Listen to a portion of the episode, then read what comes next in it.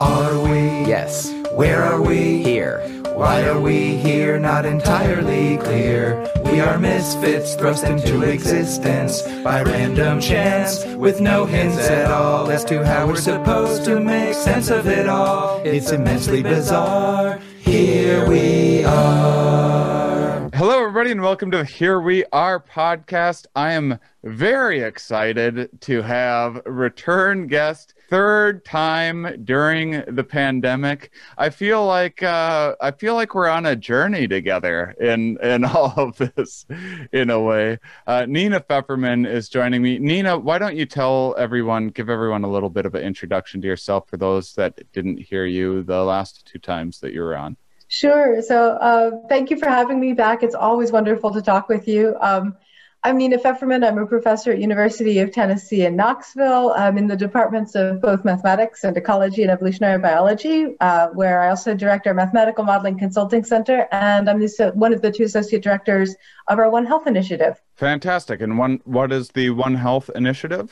So, One Health is the perspective that all aspects of, of human and environmental and animal health are interconnected. So, trying to do research to understand everything from uh, human mental health interacting with the wilderness to uh, environmental sustainability and uh, climate change and how that impacts food and how that impacts the safety of agricultural domesticated animals and how does that interact with wildlife animals and, and the health of ecosystems and looking at everything sort of holistically as, as interconnected ways that, that the health of any uh, biological system impacts any other. Mm. Uh, and I just had Deb Miller on talking about it as well for any listeners that want to go back and and hear um, a, a, little bit more about. Uh, we talked a lot about the loss of biodiversity and it leading to more pathogens in the environment, not just for humans but for uh, all sorts of species, and uh, really, really fascinating. Some something to. Um, something to think about and something that uh, that's occurred to me quite a bit during the pandemic is a lot of the messaging regarding covid and a lot of the cognitive biases that come up a lot of the motivated reasoning a lot of the science denial a lot of the people not wanting to confront um, uncomfortable or inconvenient realities a lot of these things are just going to keep on coming up as we talk about climate change, as we talk about uh, habitat loss. Uh, you know, uh, this is yeah. the, you, you could think of those problems as kind of uh, having asymptomatic spread as well in a oh, lot of absolutely. ways. So I, I do think if, if, this year has taught me nothing else, it's that I think I need to redefine my definition of modern adulthood as becoming comfortable with unpleasant truths. yes. That is wonderful. Yeah, that is because that is boy, that's that uh, that doesn't uh, physical age doesn't have the same bearing on that as Yeah, and it and it is true. I think I think um the ways of the ways of thinking that lead to, to denying or, or remaining inaccessible to some of, of the things that you just listed and the things that we face as a society and as a globe um, it's really easy to natively see how in every single person it's so much easier to just be like either this is not happening i don't believe it or, or it's too big it's or it's just not my problem or any of those things. So i do think i've shifted it to like no adulthood is when you become comfortable with things that seem insurmountably problematic. Yeah. and you you can acknowledge that that uh, control you may not be able to control everything but but even the things that seem terrible and you can't control them may still be real and you have to think about them. Yeah. I i just had i had someone in my extended family who got covid months ago at a maskless wedding and it's like someone who's like a little a little toward the kind of privileged side and has uh, I hope they're okay they, I hope so too. There, I would love to talk about some of the long-term impacts because they've months later still don't have their taste and smell back, and energy levels are really low. It's been about three months, and still was, you know, well, it's like the flu, and like, but yeah, I'm not out of the woods yet, but, and then I was like, well, my my husband didn't get it and he's been around all sorts of people with covid. I'm like first off i wouldn't be saying that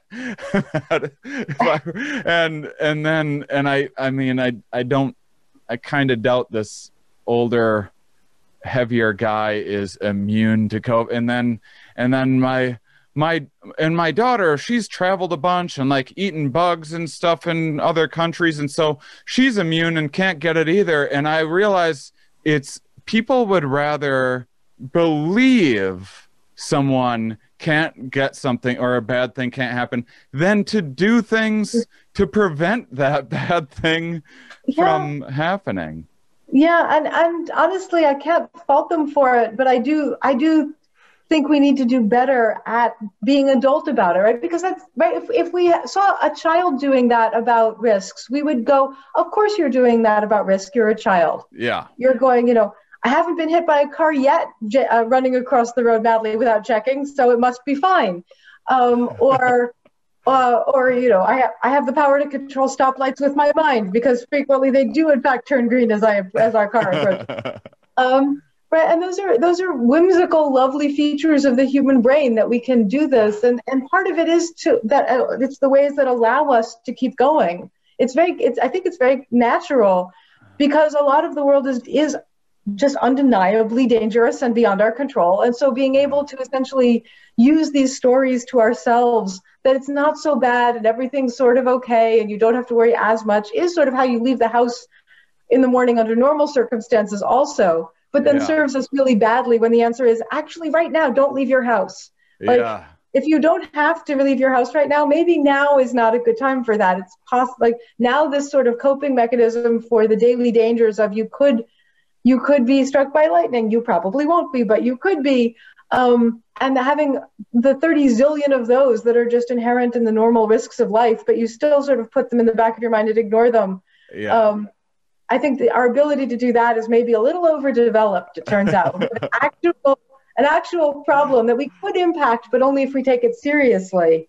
Yeah. Our ability to go like, oh, it's not that bad is a little bit problematic at that uh, Nina, the idea that I have been any kind of like uh, uh, risk averse voice of reason in anything ever really goes to show you and, uh, j- just how far people have to go. Uh, but I, I mean, it, it's been there. There's also all of these silly mismatches with our ability. Most people are not most people. A lot of people are more scared of a spider in their house than they are of like you know a non-poisonous spider that doesn't even have the ability to bite them than they are to uh, to go outside and yeah. and um, we're not good at this. Yeah, we're so not good at this. I was I was actually thinking um, in terms of you, you know this will be a good way to get into vaccines because I was just thinking about I, I just went and donated blood a few days ago. I feel like such a fool for not having done it earlier. I don't know. Like I kept right away. I was like, I should donate blood. I should go in and I'll see if I have antibodies. And why am I not? And I just like was lazy. I didn't. Um, I didn't do it, and now that I've done it, I'm going to make sure I sign up and do it regularly. And it was such a easy awesome, way to do you. something good, but also, I mean, I get to I might need blood one day. I get to um, I get to get an antibody test, and uh, it was an interesting experience, and got to do my little good deed for the day.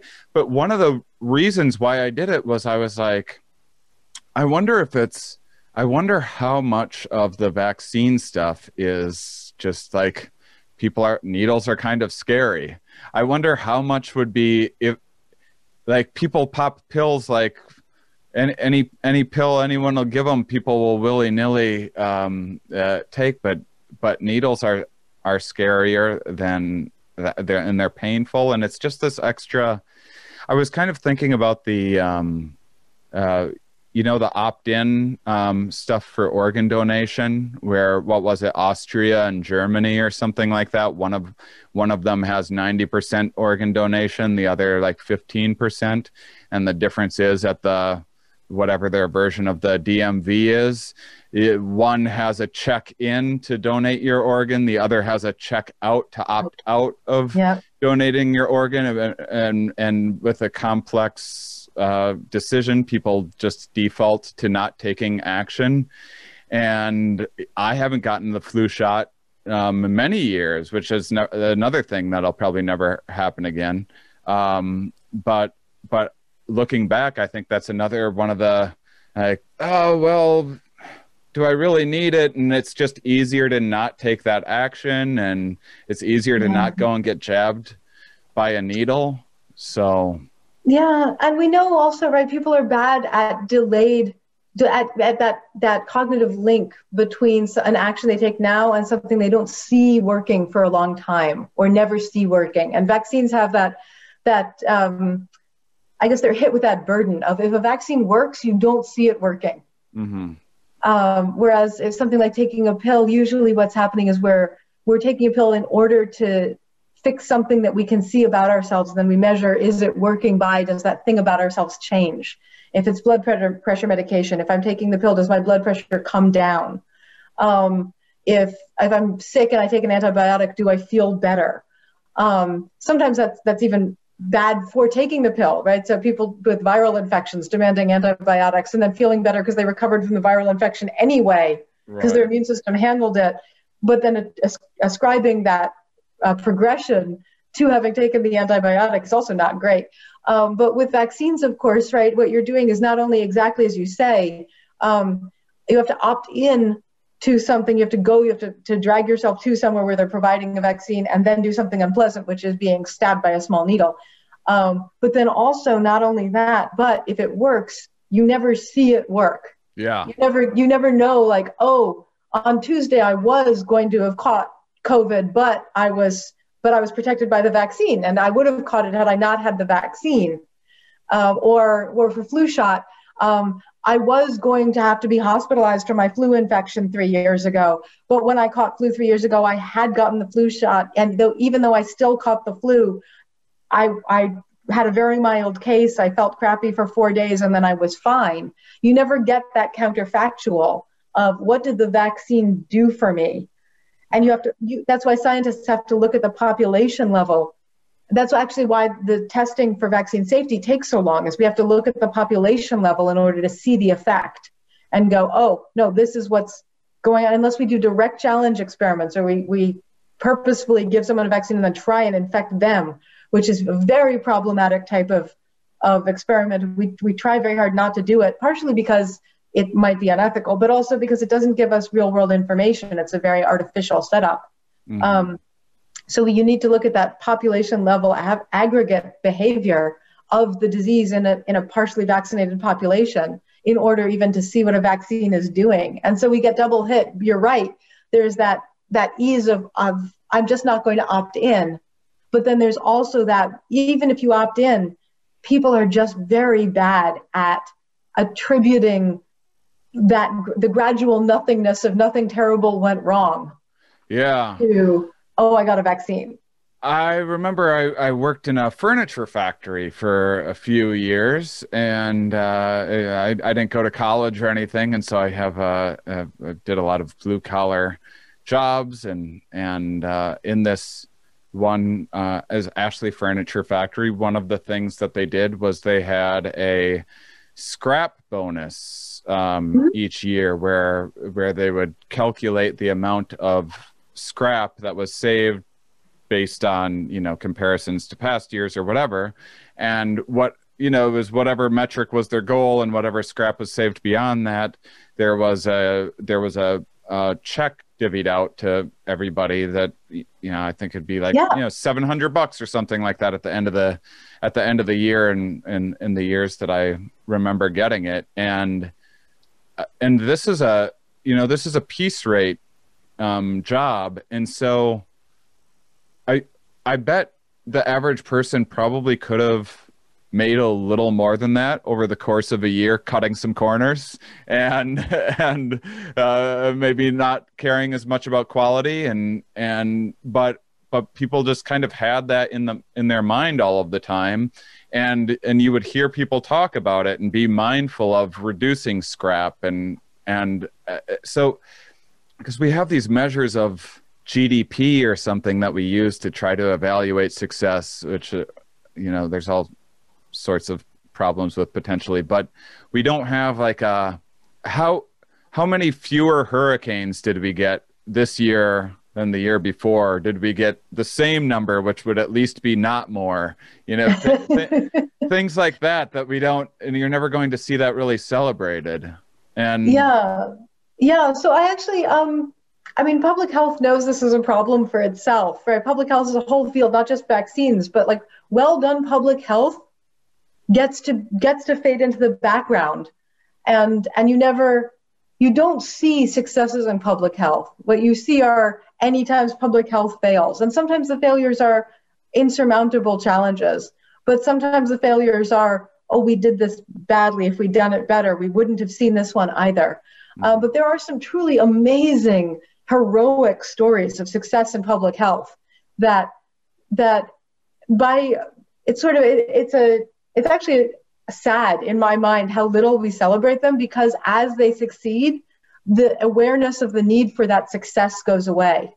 So, polio eradication, even just in the United States, polio eradication took an incredible amount of effort and an incredible amount of science and an incredible amount of public participation and, and money donated and people taking vaccine, giving their kids vaccines and so much work because polio was such a terrible childhood affliction and caused lifelong paralysis. And it just, but if you ask college kids right now, what did it take to get rid of polio? They probably have an awareness that the US at some point had some polio. They know FDR was in a wheelchair, maybe. Um, they, they, they have maybe seen a, a performer still from, from old, old media um, who is affected by polio, but they don't have a sense of the magnitude of how much of an endeavor that was and how much of an incredible success it is that we don't have polio in the United States circulating right now. Yeah. Um, and and we do I mean, right now, it real time is the story of the success of polio eradication in Africa, but we don't even really spend a lot of time talking about it in the United States as a news story, although we should but it's that gradual success of it succeeded so well that now no one knows why we needed to do it. Yeah. Um, and I do sometimes I assign actually to my I have an undergraduate course that talks about medicine and, and practice of public health. And I do sometimes assign them to watch clips of old movies that make casual reference, not as the focus of the story, but casual reference to the impact of, of earlier eras in, in American medicine and public health. Hmm. Um, and just like it's not it's not the story about polio or it's not the story about antibiotics but it's just a throwaway comment of like oh yeah my brother died of strep infection or like uh, yeah, uh, just yeah. that con- that underlying context of what it meant before we had antibiotics and before we had vaccines and before we had pr- protocols that kept women from dying on average in childbirth. And we still have terrible maternal mortality frankly, but it's way better than it was in the 1920s.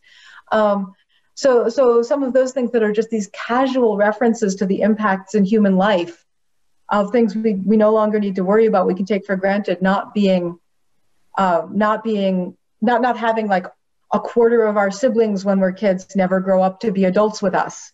Yeah. Um, that's that's an amazing thing to say, right? Yeah. We don't expect childhood mortality in the United States. Losing a kid is a tragedy. That is a wonderful luxury. Right.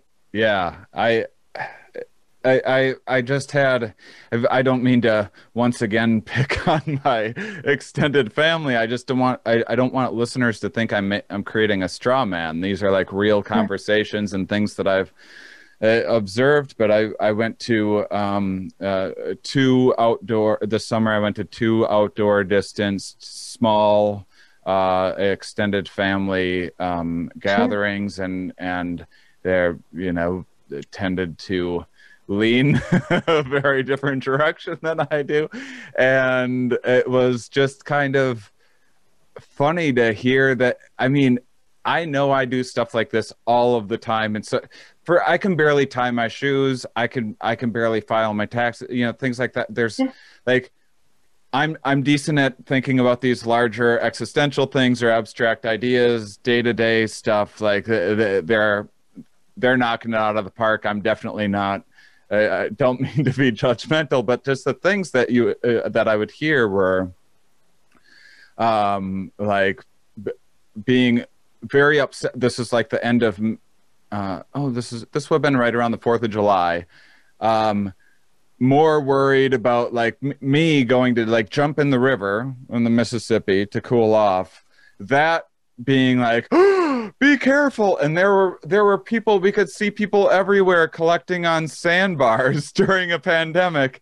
That wasn't scary to them, you know. But like taking a taking a pleasant swim in the river. But the, but I'd hear things like, well, they locked everything down and nothing happened. Like well, that was the, the idea. yeah. And, and, I remember I then I asked my grandpa that very I was like as they were like, "Well, we can't just have every, we can't just stay holed up at our homes forever or whatever." And first off, no one's asking anyone to do. There's plenty of things you can do outdoors and go hiking. I had a very eventful summer. I just didn't do any gatherings. I I got plenty of exercise and nature and stuff. And um, but I I asked my grandpa, like after this long conversation, I was like, Grandpa, you were around during polio, right? What'd you do? He's like, Oh yeah, we well we out, we all had to stay at our farms, and like I know a lot of people. Like I said, like yeah, that's that's yeah. how, how pandemics uh, yeah. work, yeah. and and so you know, it's just uh, like like you said, it's just a really it's a complex thing and and we kind of default to a lot of simplifying things and wish thinking and the, the creating the false dichotomies between the economy and and health has been really tragic. Oh, I I just yeah. did a solo episode kind of explaining to people um you know if I'm to, if I'm planning on planning a tour here's the considerations that I need to make. Like, this is what it would take to get people to feel, even if I didn't believe in COVID, for me yeah. to market, market and to get people to sit in a room next to, like, yeah, that's, all, that's a difficult job when there's not a pandemic, you know? And, and I, I normally go to restaurants. I'm not going to any restaurants during all of this. So I'm out of that, uh, you know, yeah. marketplace and until I feel safe doing that. And so, so um, consumer consumer confidence is dependent on low COVID numbers. Yeah, uh, and and even I mean, it's not just the the peak of the timing of when people get sick either, but shifting the needs of a of a community in the aftermath of a of a disease that can have longer term impacts. If if someone is still feeling fatigued three months after getting COVID, even if it's just fatigue, even if we're we're knock on wood, we're lucky and there's no real medically uh, medically support medical support needs to keep that person okay but they're just feeling more run down for months at a time that's that's an economy right if, if a large yeah. chunk of your economy if you're if a large chunk of your workforce if a large chunk of your family is really tired for months yeah. just think about what it takes just think about the days that your significant other or your parent or your child are really tired how much extra work you pick up trying to keep your household running just mm. just from that and that's just a day of like my significant other came home and had a long day at work and therefore i had to make dinner kind of conversation. Yeah. Um, now imagine that that's running your store or uh, or or manufacturing that that piece of furniture or selling marketing that thing to get people excited enough to go in and buy it. Yeah. Um, all of that is just harder when people are are tired. And now and now i'm boiling down to just the the easiest case of what happens if people are tired which doesn't even have to be from recovering from covid. It can also be just from the exhaustion of figuring out how to navigate your daily life under an ongoing outbreak of covid. Mm-hmm. if we don't all have default policies it, it actually takes a lot of energy to figure out each day. I mean, I, I, I personally, right, I have friends who are navigating different boundaries of risk acceptance. And, um, but, I mean, some of my friends are idiots, but most of my friends are very, very smart people. um, and so really all they're doing is is calibrating what level of risk they're willing to accept in their lives but that means that every interaction that i might have with any of my friends in the back of my mind i have to go okay what level of risk acceptance do i know that that friend of mine has? Yeah. So what level of risk acceptance do i have in interacting with my friend? Yeah. That's that itself can be pretty exhausting. That's a lot of mental energy i didn't need to put into my friendships before. I, I was I was just I went for a jog really recently. This is like th- this is such a small but just like so tragic in that the just like your example this is just happening all of the time. I i i went for a jog the other day and i was even um I, i'm i'm in my hometown so i'm like all i like jogging past like old neighborhoods and stuff seeing what memories pop into my head. And uh, i'm like oh i'm gonna jog by my friend's house. I i uh, always got along with his parents really well. They still like come to shows and stuff with uh, he his dad always cracks me up and we get along great you know and and so you know i'm jogging past and it's a nice day. Maybe they'll be out. I'm jogging past. I see the garage door open. I'm like oh maybe i'll go and say you know it's outdoors distance Yeah, and everything. And then i think to myself ah but what if they're like what am i going to get yelled at if i want to keep my distance? Like i'm sick of having to like walk backwards away from people and people not getting it while i'm walking backwards and me feeling like i'm the bad person for wanting to uh, uh, do and and so i was at the end of the day i was like you know what? I'll i'll just say hi when all of this is over. And and there th- there was no reason why and and i might have there's i i might have been making too it might have been uh, totally fine but i don't know because not everyone's on the same page and so for no reason whatsoever i can't go and say hi outdoors distanced from someone just because i don't want to deal with it like because it Yeah. got made so political and Yeah, and it's just that extra energy that we're all spending. And I, I think we haven't because it does it's it's not easy to to calculate that in terms of a dollar. Yeah. Um but I, I there is absolutely sorry nina if you can't put a dollar value on it no one no one cares right, but but I think but I think our personal like when we sit down and do our personal budgeting, yeah Right. I mean all of us or well there are probably some very lucky people who've never done this, but right, all all of the vast majority of America at some point in your life has sat down and gone, okay, I need to pay rent and eat food. How am I going to fit those things into how much how many dollars I have? And and all of us know who've done that how exhausting just that calculation has to be. How much energy you put into that calculation, that constant calculation of like, oh God, okay, but if I go there, I'm going to spend this much on gas yeah and that's an extra and the, the constant mental calculation of that takes energy and time in a way that translates into dollars and this is now adding health into that constant calculation. So in, in the, the the analogy in my soul is that right now every american is is living paycheck to paycheck to paycheck in their health calculations. Yeah. And and the stress of that it's almost I, I i've never i mean knock on wood i've never been poor enough to just know that i'm not going to be able to make my bills. I've never been at that level of poverty but there's a part of me when i'm on that uh, when i i mean i haven't for a long time I'm, I'm very lucky. I'm incredibly privileged. My life is really lucky. But i remember a time when it wasn't going oh my god how much of my energy is spent in just making sure that i'm that i'm not exceeding what i have with what i need. Hmm and thinking to myself, you know what? If I just knew that I couldn't make rent, I would be so much less exhausted. Because because I wouldn't be putting all of this energy into trying to eke out every every last cent's worth of effort because I just knew I wouldn't be able to do this. And so I think some of what we're seeing in our in our friends and colleagues who are just giving up on like I'm not affecting the pandemic, I'm just going out is actually that. And I think it's for health it's a fallacy. And it's probably a fallacy for money and i just never tipped over into that level of of i'm just not making rent.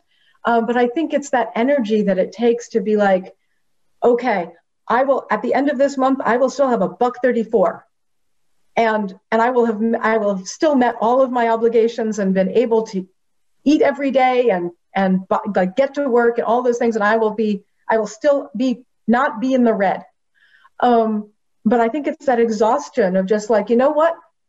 I'm 200 bucks shy. I can't do this. Screw it. I'm I'm not worrying about it anymore. Yeah. Um, and I, I think that exhaustion is just so real. And in some way, maybe hopefully that analogy maybe can can generate more empathy for the folks who are now in the position where I'm I'm so lucky to live in, where I'm like, and also for the record, I've been really lucky. Even those times where I've been thinking that in my head, I've always had a fallback of like, I have relatives who have had cash when I've been strapped, who I, I could have gone to and been like, I need to buy tuna. Can you, yeah. can you just lend me some money and I'll buy you? And they, and I know in my soul they would have been able to and they would have said yes. So I'm not even on the very stressed side of the people who are like, I can't feed my kids if I don't have a dollar at the end of the day. Right. Um, but but hopefully maybe that that mutual empathy of of that's the exhaustion we're all talking about now with health of going like, okay, if I wear a mask and I don't think I'm around people who are that risky, but I still have to go to work where some people are risky and I can't control them, and some of my family's going to yell at me if they disagree with me, and I don't know if I'm going to meet somebody on the street that I went to high school with and I really like them, but I don't want to offend them, and they're not, and they're just going to yell at me, and how much of that unpleasant interaction is worth how much of an exposure I can't quantify to something that might be that that might kill me or might kill my grandmother.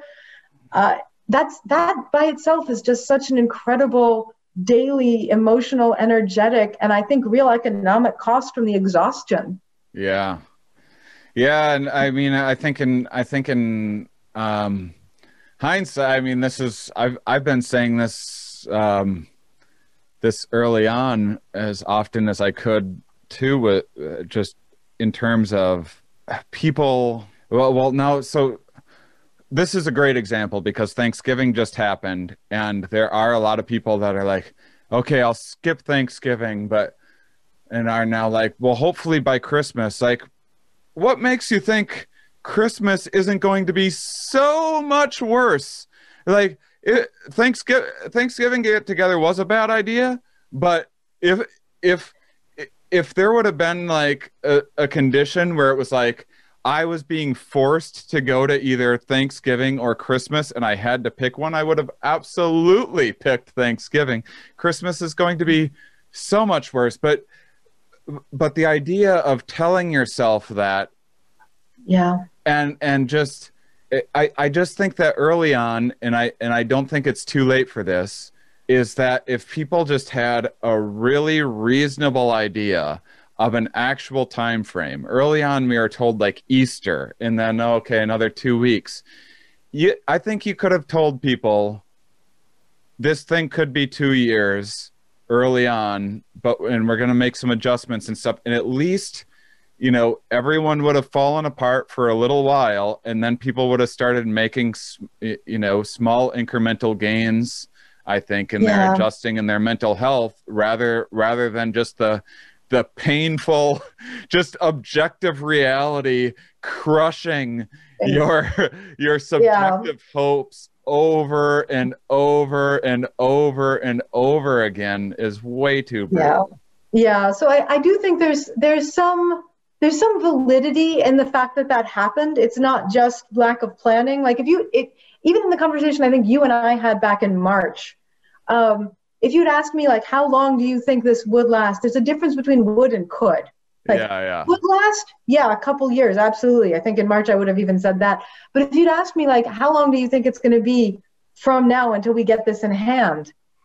My prediction would have been like four to six months.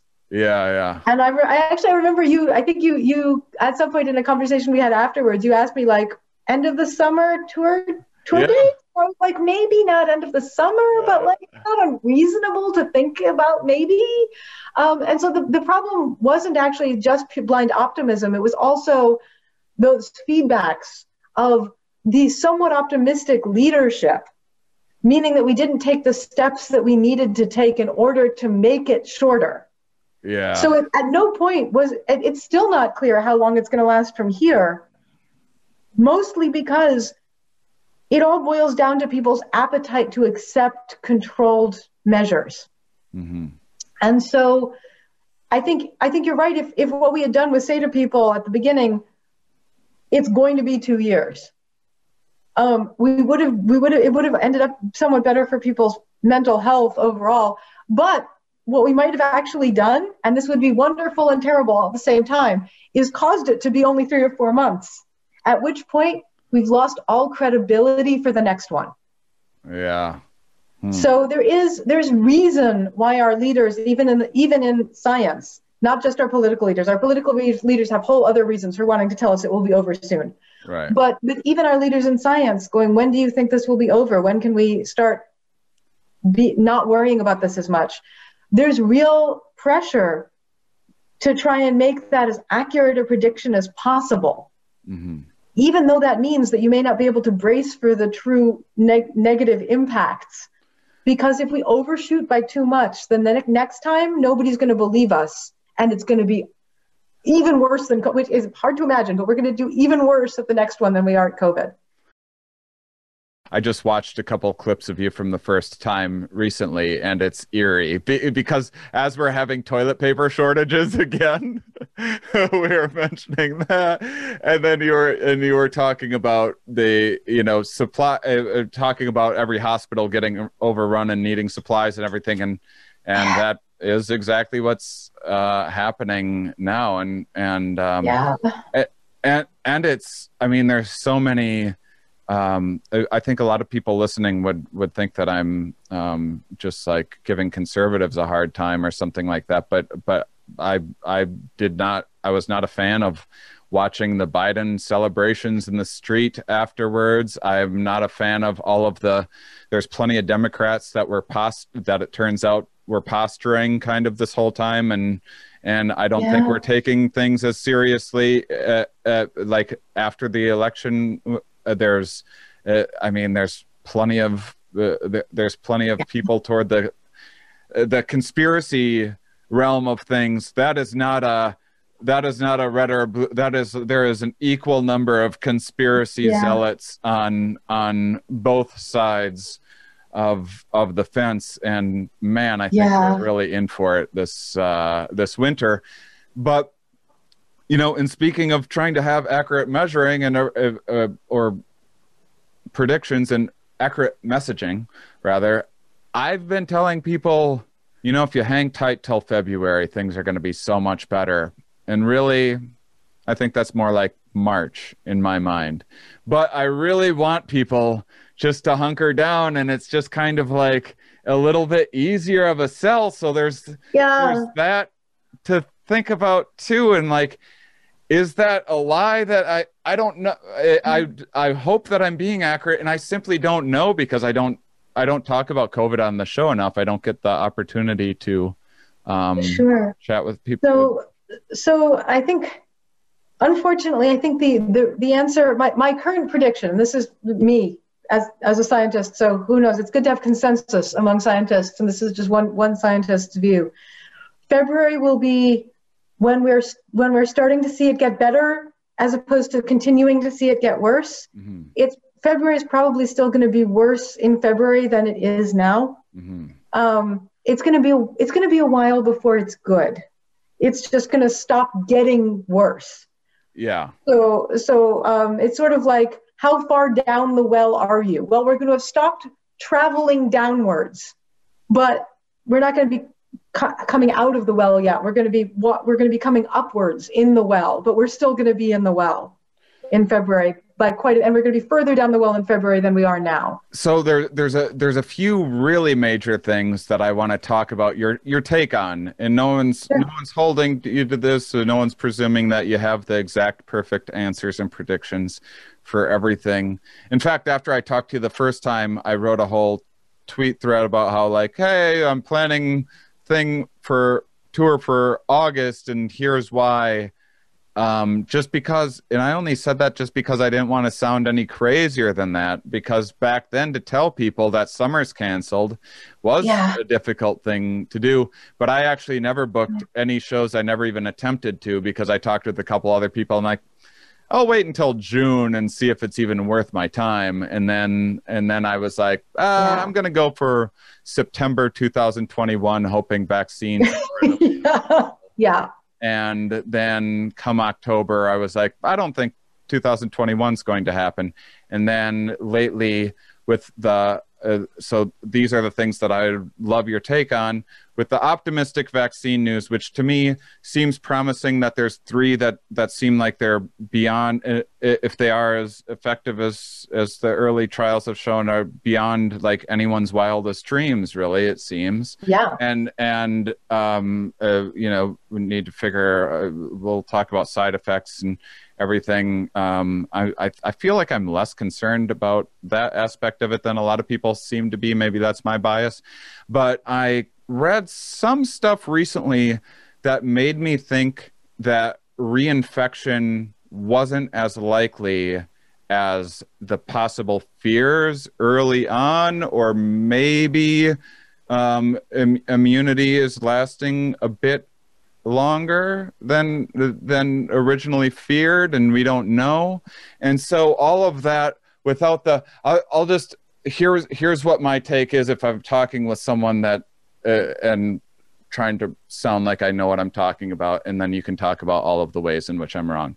Um, i would say a lot of the people that are the most cavalier are the people that are going to be the most averse to getting vaccines are going to be and, and but are at the same time going to be the most likely to get covid during this period of time where it's peaking. It's going to be awful. I hope that they don't. But that being said if there is some long-standing immunity um, after that that at least that coupled with a vaccine coming out and and willingness um, uh, uh, to take it at that time, considering that this winter I think is going to be absolutely devastating, um, then that that in my mind feels a lot closer to a herd immunity type of situation by like late summer.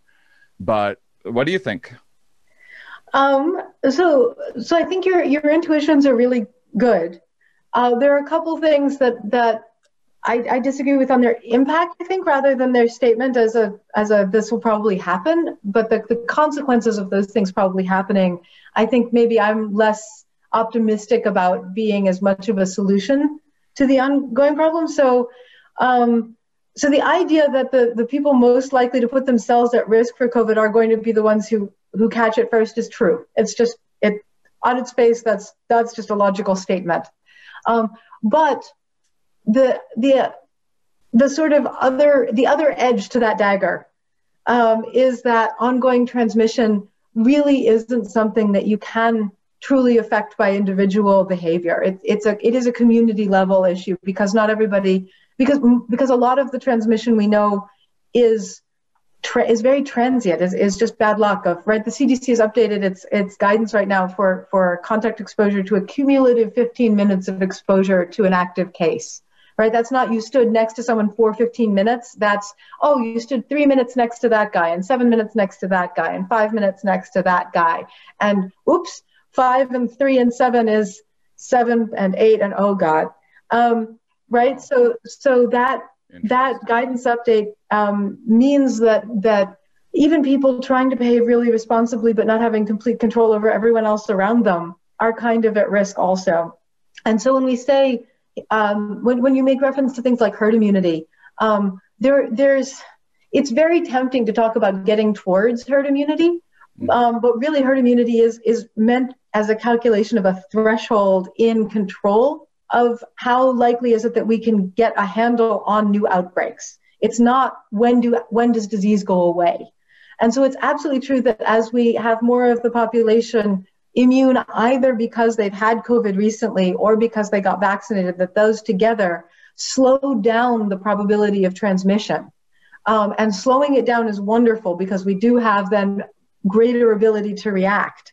But that's different from being protected in the sense that more people won't still get sick. So the the things that the the things that worry me really for the the coming few months are not actually even just COVID. I think we are clearly now in, in a case where we're going to overrun a lot of the hospital capacity of the country at different times, um, and it's it's not different enough times that we can supplement each other well. And so I'm I'm quite worried that it's going to be a hard winter, not just because a lot of folks will get COVID, but a lot of folks won't get care for non-COVID things that will so, and some of those will lead to just excess mortality. If you if you can't get to see an emergency room doctor fast enough, your heart attack is more likely to kill you. But but some of that also is going to be, you know, can can you do this extra diagnostic treatment that would tell you that that you have stage one cancer instead of stage three cancer in six months? Mm-hmm. Um, and so I think there's there's we're at a stage where clearly there's the medical community especially on hospitals. So, so less so around non-urgent care, which is great for things like screening, maintaining health in general, but for things where people really do need hospital settings. And for a lot of rural America, diagnostic testing got centralized around hospital complexes for economic reasons over the last few decades. So it's no longer, you know, oh, that diagnostic test can be done in my doctor's office. It really was like, oh, no, go to the medical center. The medical center is where they do that if the medical center is now switched over to be your surge, your increased surge capacity for emergency medicine because of COVID, that delays, it doesn't prevent, but it does delay meaningfully a lot of the care that we tend to take for granted. So I, I'm I'm worried absolutely that that yes, COVID will will get worse through the winter and then probably exactly as you said, start getting better, whether it's because of vaccines rolling out or because we're just decreasing the number of people who would get it as quickly as in the fall because the people left are the ones who are being a little bit more cautious as a percentage of the population. We're also facing a lot of the sort of follow on what happens when medical systems themselves break down a little bit. Mm-hmm. That's that's going to take some time to work through.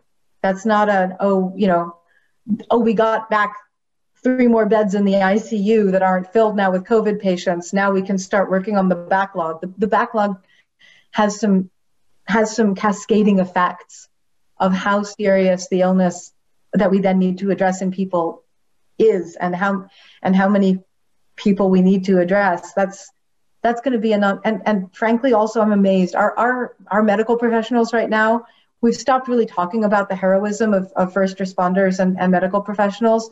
It's it's way more impressive now than it was in in april in july.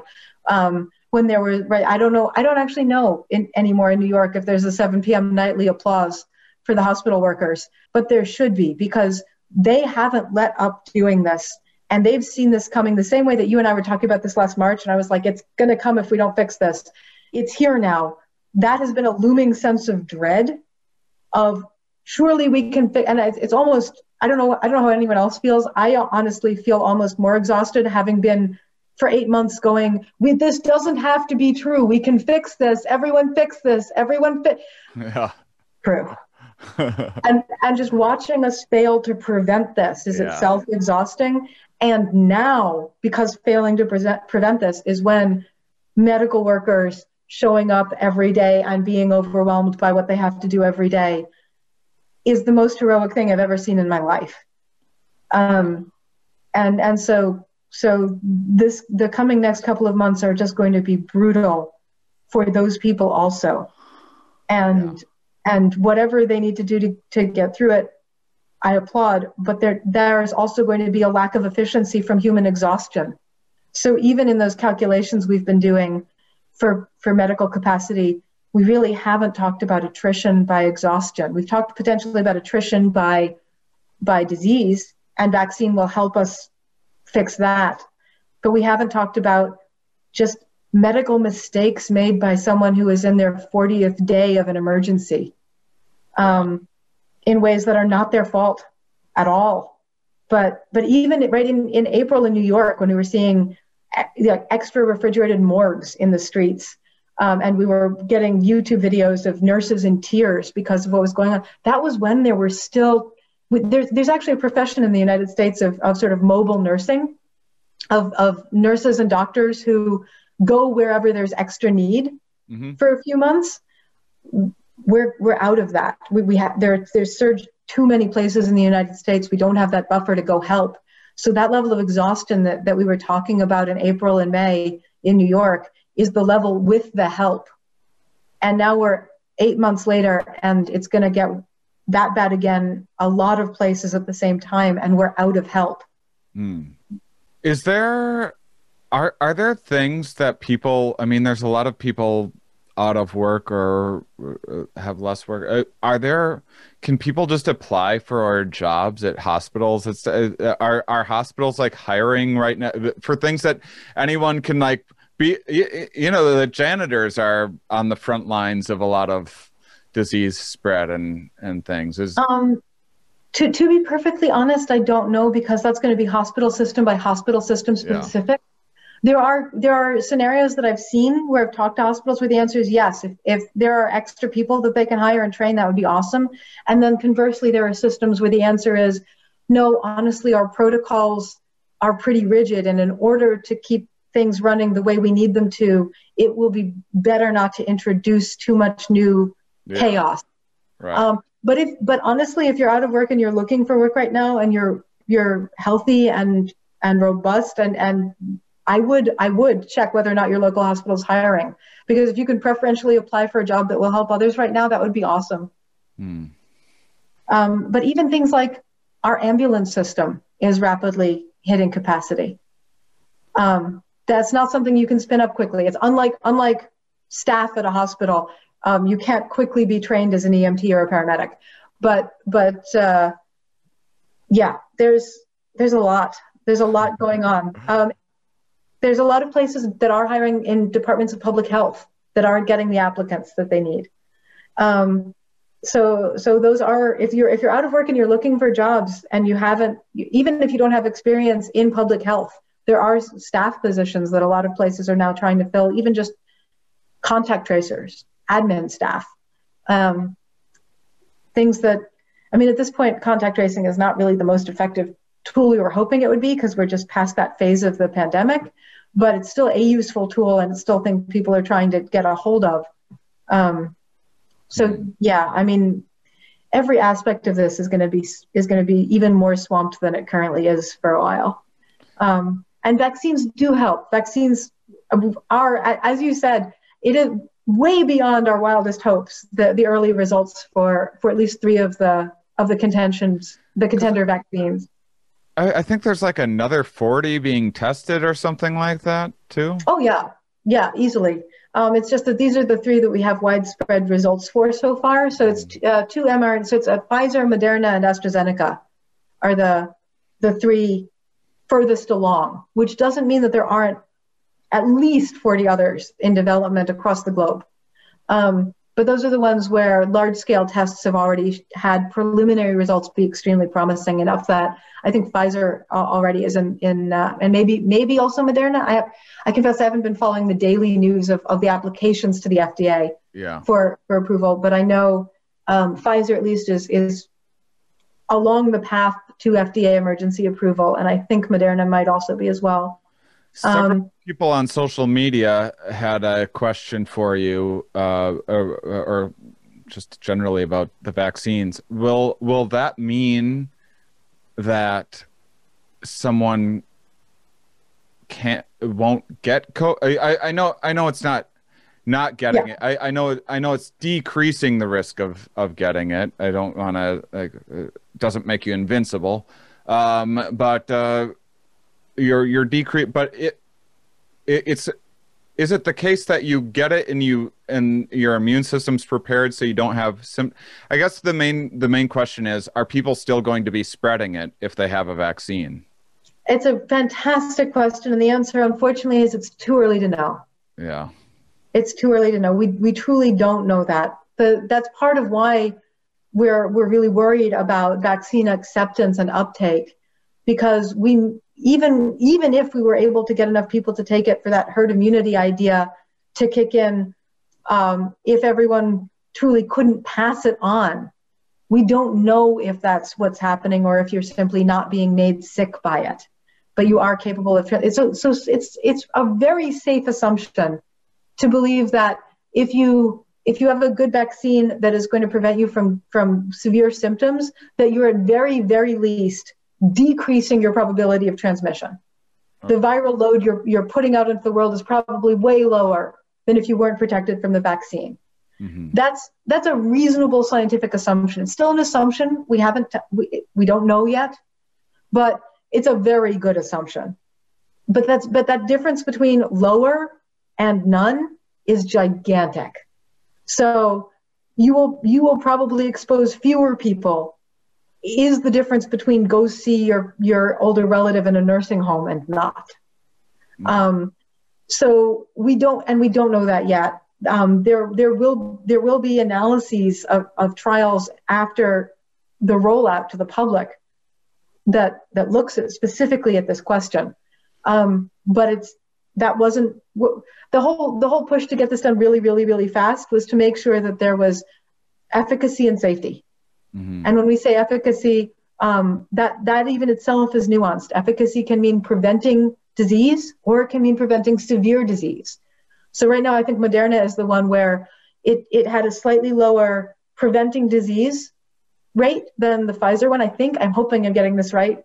If not, people from both Moderna and Pfizer can call and yell at me.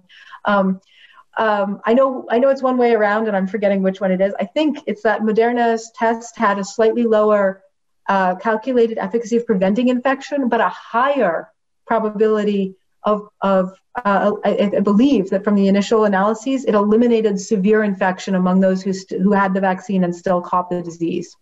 Mm-hmm. I, I, believe that, the, that they, they flipped between the two. So Pfizer was better at preventing any, you from developing disease at all. But if you caught it, I believe there were some still severe cases among those who caught it from Pfizer, but none from the ones who caught it from Moderna.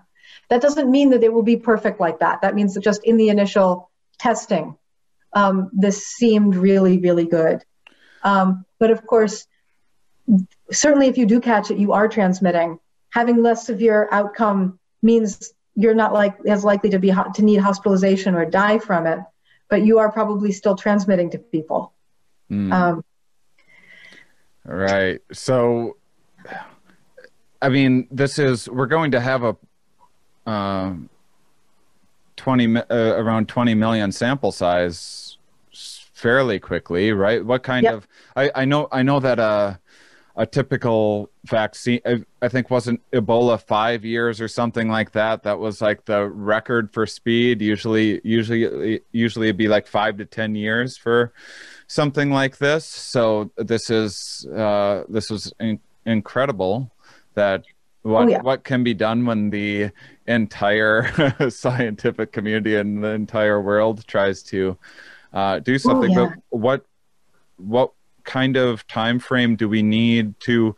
Did I I saw something um, where usually if there's say side effects uh, you're seeing them within the first couple months of getting a vaccine. Is that? I mean, yeah, maybe. Yeah. So so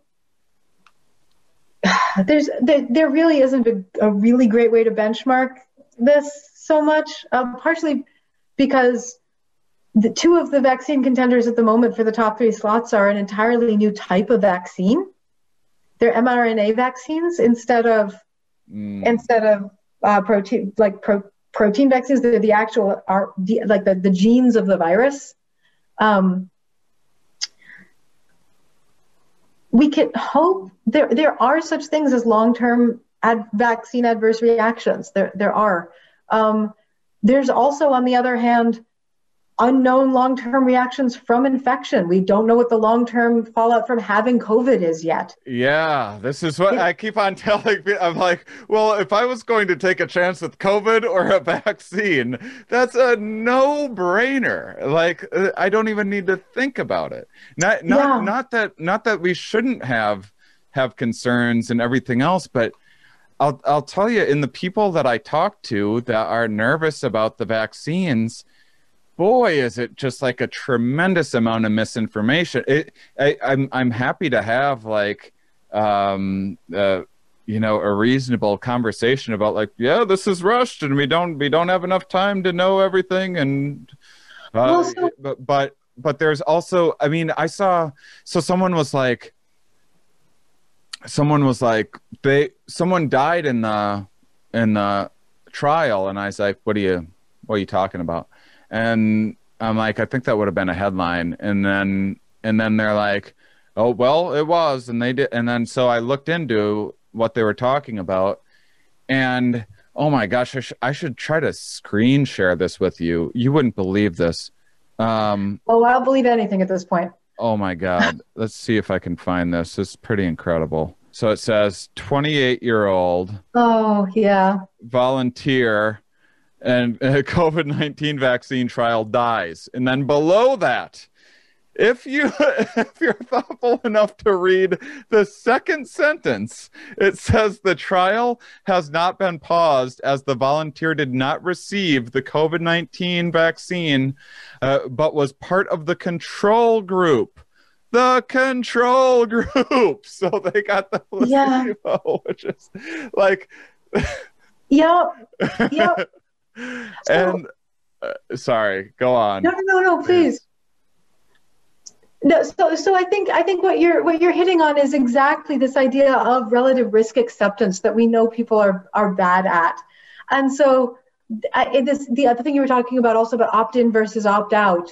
Um, it feels like not getting a vaccine is is just not opting in to risk, but of course on the other side of that scale is remaining is failing to opt out of the risk of COVID, and so we've had young health. So even if that headline, even if that headline had been a death in the vaccine group, in the one that received in the experimental group, the one that received the vaccine, not the control group. So clearly, that poor person died not because of the vaccine, because they didn't get the vaccine. Right. And that headline is just screwing with people's minds um, in a way that should not have been written that way. But whatever. I even looked into the person that wrote it, and they like write plenty of reasonable stuff. It wasn't a conspiracy site or anything like that. It was a yeah. it was a medical communicator, but it's just such a juicy headline or something that I guess. Or it didn't occur to them. Honestly, like I easily see there are times I've done this. There are times this year where I have done this, where I anticipate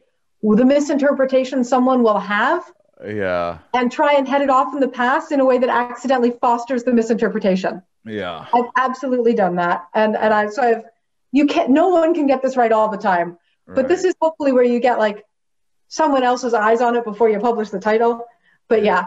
Um but it does feel like, oh well, what if I'm doing this risky thing? And the answer is, okay, but is it preventing a bigger risk?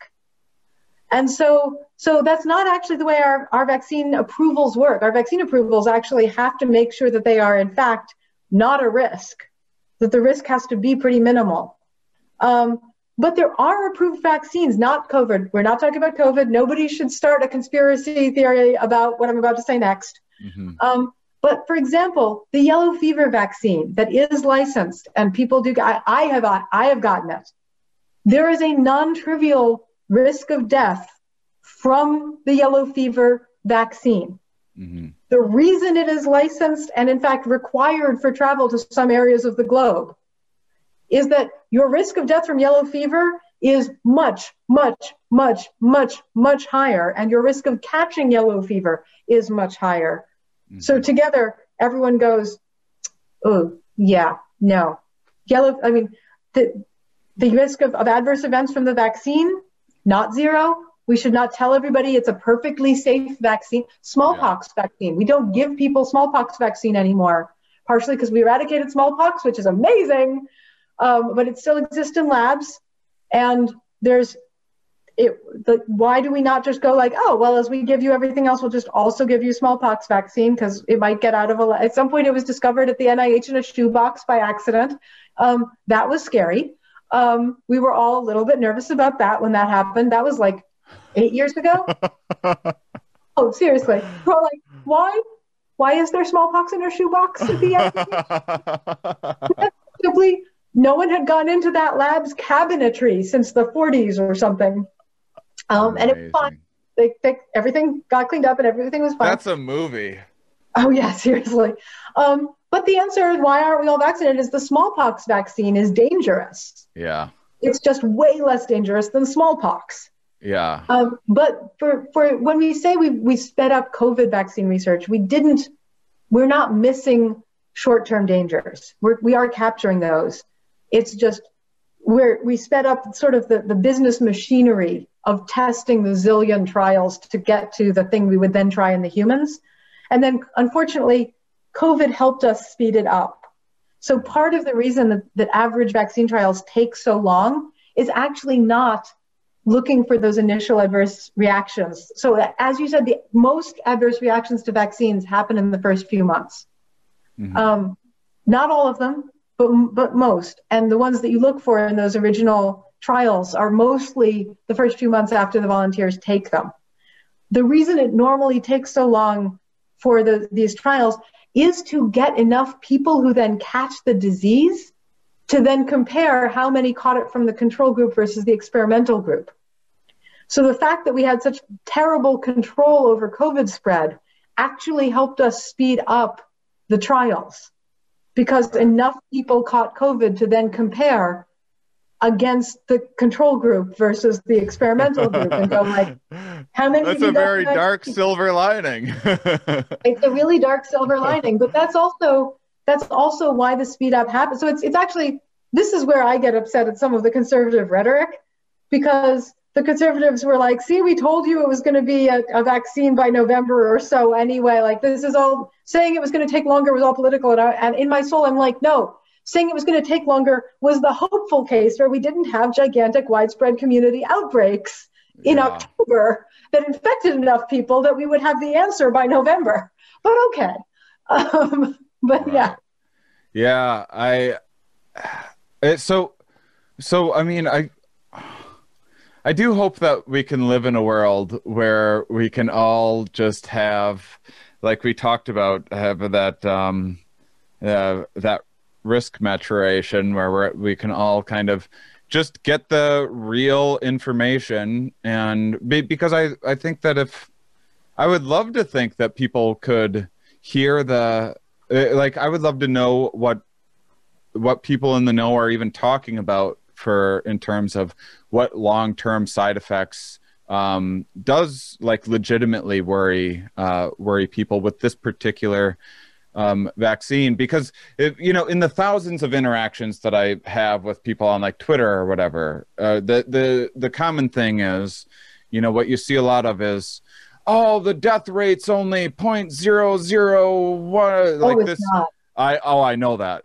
but but that wherever they're like calculating, they're cherry picking this and that, and they're get and they're yeah. making up some ridiculous statistic to downplay the statistical probability of of dying from um, from COVID.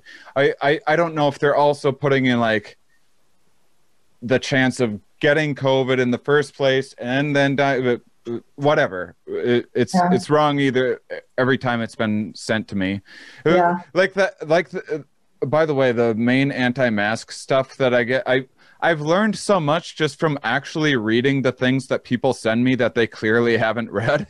like anti-mask stuff is like it's always there's some headline from back in March where they're like maybe masks aren't the best idea and if you read it no nowhere in there are they saying that masks don't work. They have concerns that it will make people overly confident, confident and disregard distancing and disregard the other things. They address concerns of running out of PPE. They address concerns of of of um, uh, you know people not yeah. wearing the right masks and wearing them correctly. Uh, and that's what all and those are the papers that people send me to be like see masks don't work. Like no that's not quite what it was saying there. But yep. but then when it comes to vaccines what you'll always see is then the the counterpoint is the anomalies of of the or or sorry the anecdotes of well i know someone that knows someone that had this their kid got a vaccine and then this happened to them. And so they use a made up statistic to say here's why no one should pay any attention to COVID or bother wearing a mask, and then use uh, anecdote to say, here's why all vaccines are poison and we should be deathly scared of them. and yeah and so so that's a huge problem but i would like to know what the actual like people that actually have to make vaccines and test vaccines and people like yourself that know a lot more about infectious disease and biology. And i i've taken little bits of infectious disease courses only enough. I wish everyone would.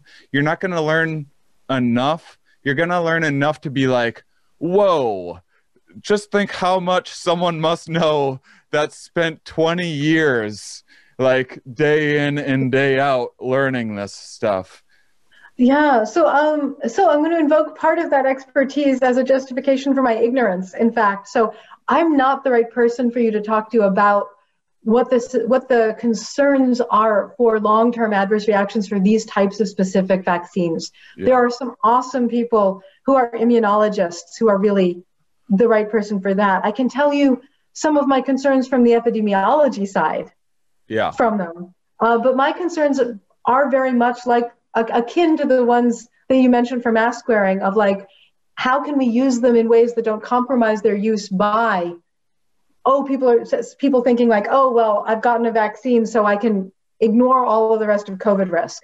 Or, oh, someone is getting a vaccine, so it no longer matters if I ignore the, the social distancing protocols.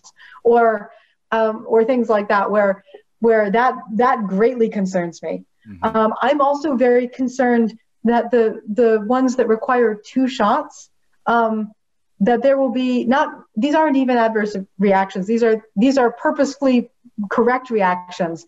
I'm worried people are going to feel sick after getting the first shot and not go back and get the second one. Uh, get, run a fever and think that uh, which which yeah, and feel. I mean, honestly, feel pretty bad. Um, I think you and I have actually talked about this before. Yeah. Uh, I don't remember if it was in March or August, but but getting a vaccine and feeling pretty bad from the vaccine means it's working. It means your immune system is attacking the what's been injected into you in the vaccine, and your immune system is going, "Oh, I recognize this. This is a pathogen. I will learn how to fight it." And then starting to fight it, which causes you to feel terrible. So you might have fever, body aches, fatigue. You might really be knocked knocked for a loop for a day or two mm-hmm. if the vaccine is working really well. Um, that's that's a good immune response. But I'm worried that it's we know we know from other things in public health it's hard to get people to do like forget being just stabbed. Then you have to know like oh now I have to go be stabbed and spend a weekend feeling terrible. Mm-hmm. Um, I'm really worried that people are going to misinterpret that reaction as I had a bad reaction to the vaccine. My body doesn't like this. I'm not doing it as opposed to, oh no, my body had a great reaction to the vaccine. If I go get my second dose, I will absolutely be protected. I will mount really great antibody responses. I will be great. And and feeling crappy, like feeling crappy feels crappy, but it's not dangerous. Mm. Um, all of those reported side of, side effects from the vaccine are exactly that. They are side effects. No, it, it did not require medical support to get people through them. It was like, are you somewhat unhappy for the day? Did you want to take maybe ibuprofen and feel a little bit better? Like, just go home and feel crappy for two days. It'll be fine. Um, right. But that so that really worries me for the ones that are the two shots. And then there is the fault. So there is the, the fear of the unknown a little bit in me because I'm human also. We've never tried an mRNA vaccine before. It seems amazing. The reason we were able to do it now is that we've been working on trying to get one for a while. Um, so in part of part of me, there's the scientist that's celebrating of like, oh my God, we have working mRNA vaccines. That's amazing.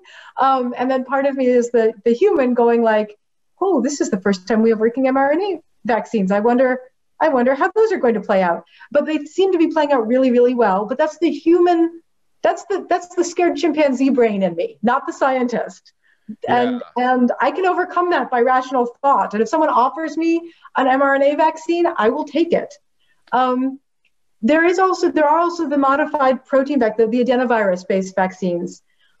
Epidemiologically, I'm a little I'm a, I have the following concern. This is not a don't take it. Still, like everyone everyone should be taking the vaccines, um, but the the adenovirus-based vaccines are basically an amalgamation of the coronavirus proteins with adenovirus, which is a which is a circulating virus in the world. There are adenoviruses that we encounter. Uh, it's rare. It's it's not. It's way less likely than coronaviruses. um, not COVID, not not SARS-CoV-2, that is the the virus that causes COVID-19.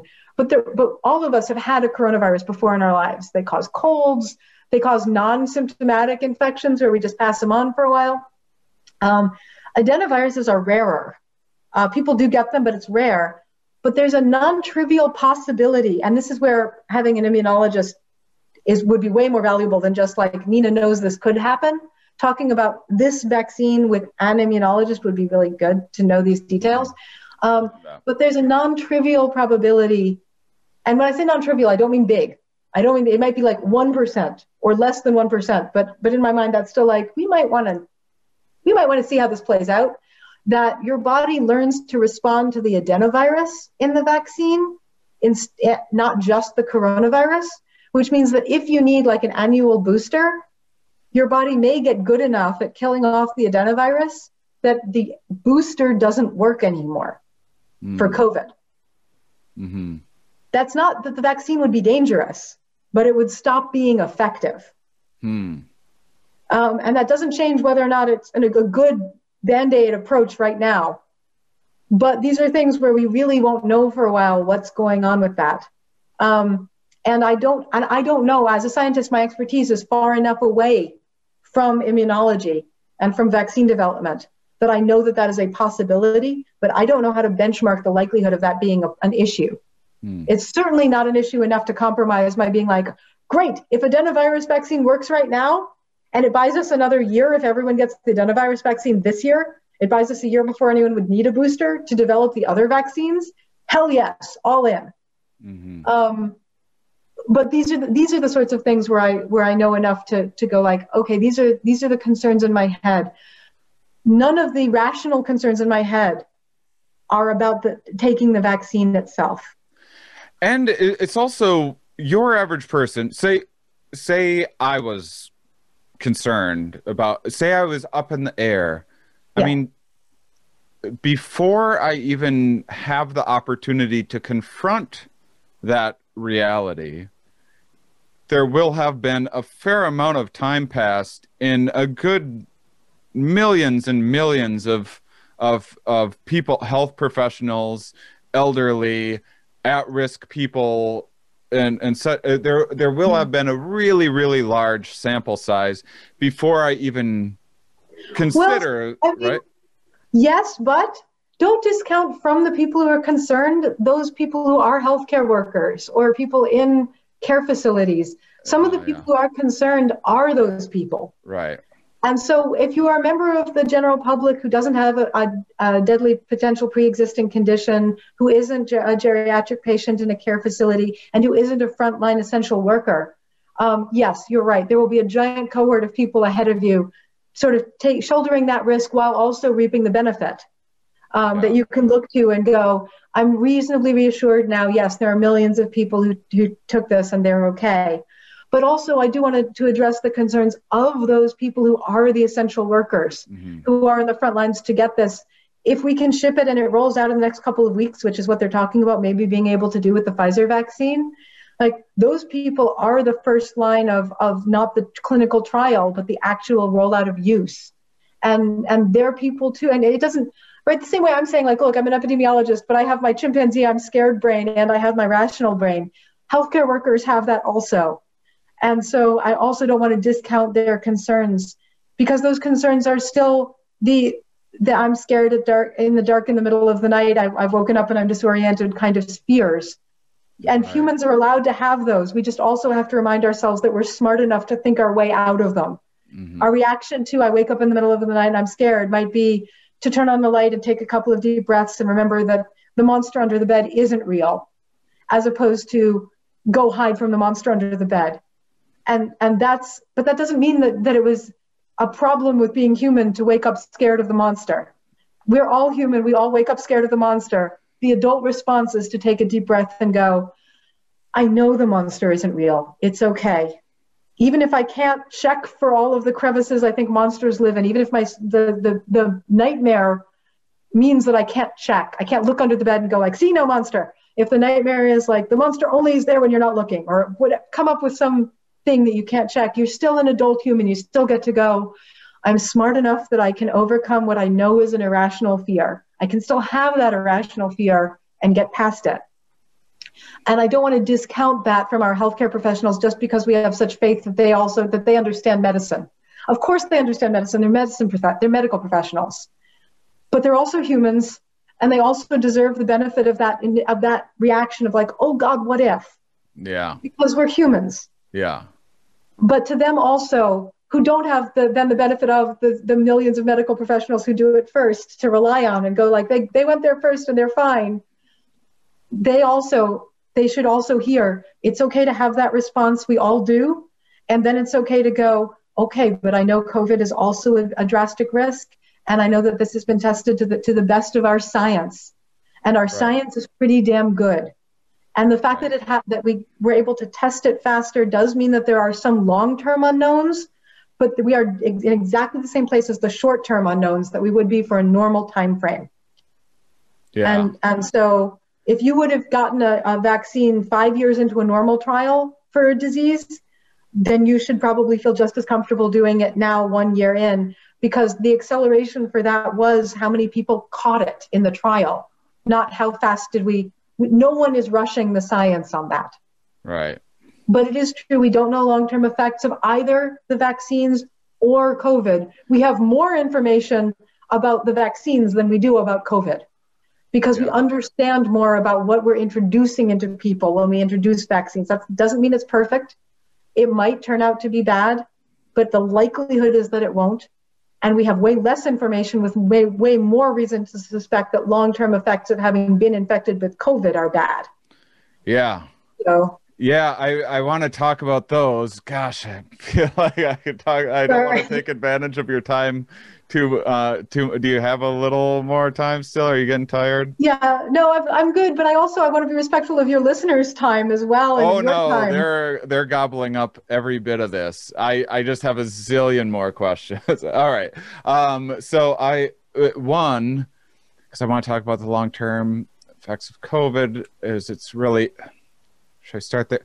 I mean, I I I asked because I I think the the average person I've talked to so many people that in other ways like believe in masks and everything else that have trepidation in terms of vaccines and and some of I mean, some of the conversations that I have surprised me, and and not, you know, I was on Twitter and I thought what I had, I, I thought I was having like a kind of good faith dialogue with some random person, which I don't know why I thought that on Twitter. And yeah, uh, that, that's that. that's my fault. Um, but you know, I was kind of like asking this person for their concerns about what what are your concerns about vaccines and and there was like you know a couple uh, what whatever like I thought that I was addressing his concern, and then it just went from I thought I had addressed all the concerns to I don't know. I think they're all they're just trying to sterilize us and poison the power. And I oh well, uh, so in that case, I, I I wish that like we could have some basic science literacy where if if you go I believe 5G towers are are creating uh, uh, coronavirus, then you can go, all right, you know, I'm I'm going to that's that's a falsifiable theory that I have. So now I can go and I can look at the areas that have 5G towers and I can yep. look at uh, the very similar cities that don't have 5G towers and I can compare all of those numbers. And and it might turn out that that and if it turns out that there's a lot more covid in those areas with 5G then maybe I'm onto something here maybe and and if and if it turns out that it's not then that's been falsified. And then i can move on and think of a another theory and hopefully even more ridiculous. But uh but and and maybe maybe you'll just solve you might find that areas of 5g have less COVID, and 5G towers are curing COVID. And congratulations, you just gotten the, the Nobel Prize for this little discovery that you've made. In the same way, uh, for for this person, I would say, well, and this is what I did say. I would say, well, there are go- there's going to be millions of people before you even have the chance to consider that if you aren't a healthcare worker. So, you know, that's a falsifiable prediction. If 20 million people go sterile, or even a percentage of them, like we're gonna find out in a hurry, and and and if they don't eh, so i asked i was like how many people would you need to see before that that falsified that prediction and i think i think until people start learning yeah. to think in that way a little bit more because this is this is just well, uh, yeah so it's complicated right so there's so first of all my, my my first reaction to that is actually oh god you might actually have just set up a new conspiracy because we're about to see a baby bust. Um, yeah, yeah. At the same time that we yeah. are about to roll out the vaccine, That'll and those have things a correlation are, illusion. Um, so, so it's quite possible that that, that, that gentleman or, the, or or lady that you were talking to on Twitter might actually take you seriously. Wait a couple of years, and look in birth look at demographic birth patterns and correlate them to when vaccines came out and go yeah. oh my god we did sterilize yeah but i mean then then you could go and test sperm yeah. or whatever no else. of course of course so but, but i think that's actually that to me is is actually more of the the crux of the matter is it's not just that we that we really should teach people more scientific hypothesis testing literacy around that it's that even hypothesis testing of this sort is predicated at some point on reliance of data. And yeah. where do you get trusted data? Um, and we've managed to, at this point, erode trust enough that the some of the conspiracy narratives say if you're seeing data that doesn't agree with this hypothesis, that means don't trust it. Mm. And that that is itself, I think, equally problematic. That way of thinking is equally problematic. It gets back a little bit to some of the, the who are your trusted leaders conversations that you and I have had also. Um, but who, who provides your trusted data? When you say go look at the data and see where is there COVID, um, if the answer is that people who are convinced it's 5G networks are also convinced that the people who don't want you to see the 5G networks are controlling where the COVID is reported, um, that that that's not that no longer becomes falsifiable in that way because you don't necessarily trust the data source. And so um, in my mind there's a little bit of a catch 22 because i it in to me and this is just me personally this everything else was actually just logic but this is just my personal belief. To me overcoming lack of trust is when you form communal oversight which is the nature of what i think of as government. Uh, but it can be watchdog groups. It can be um, but but then the watchdog groups themselves are accused of being political. Right? The ACLU is accused of being political.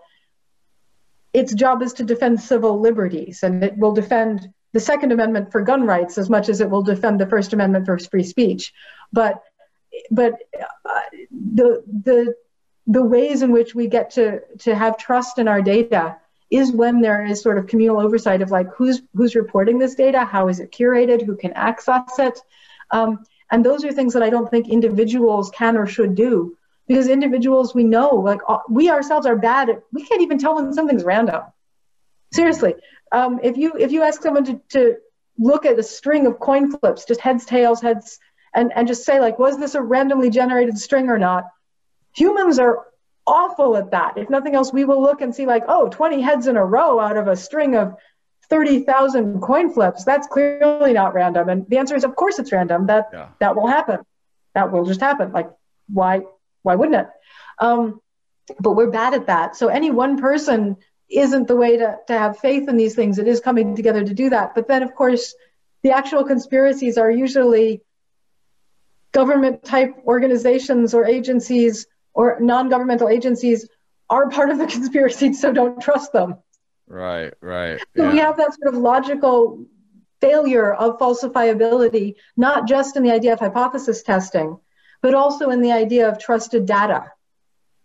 Um, and I don't, I don't really know how to fix that. I would love to know how to fix that. Um, education seems like a good way to do it, but there are really smart people who buy into this. Yeah, yeah. I, I mean, um, yeah, it's it is very very difficult to i i, I do wish be, because you know with opt-in we're not going to have an opt-in sort of situation with the vaccine short of like some country that might mandate it for this and that but um but but i i, I do wish i i which I think would have probably a negative impact. That's that's the thing when when people talk about lockdowns or being effective or whatever else. It's still you know I I kind of think about how if if you had if you had two areas and you were like hey uh, they all things being equal in one area you were like hey condoms are pretty good. Here's some like information about condoms being good. In one area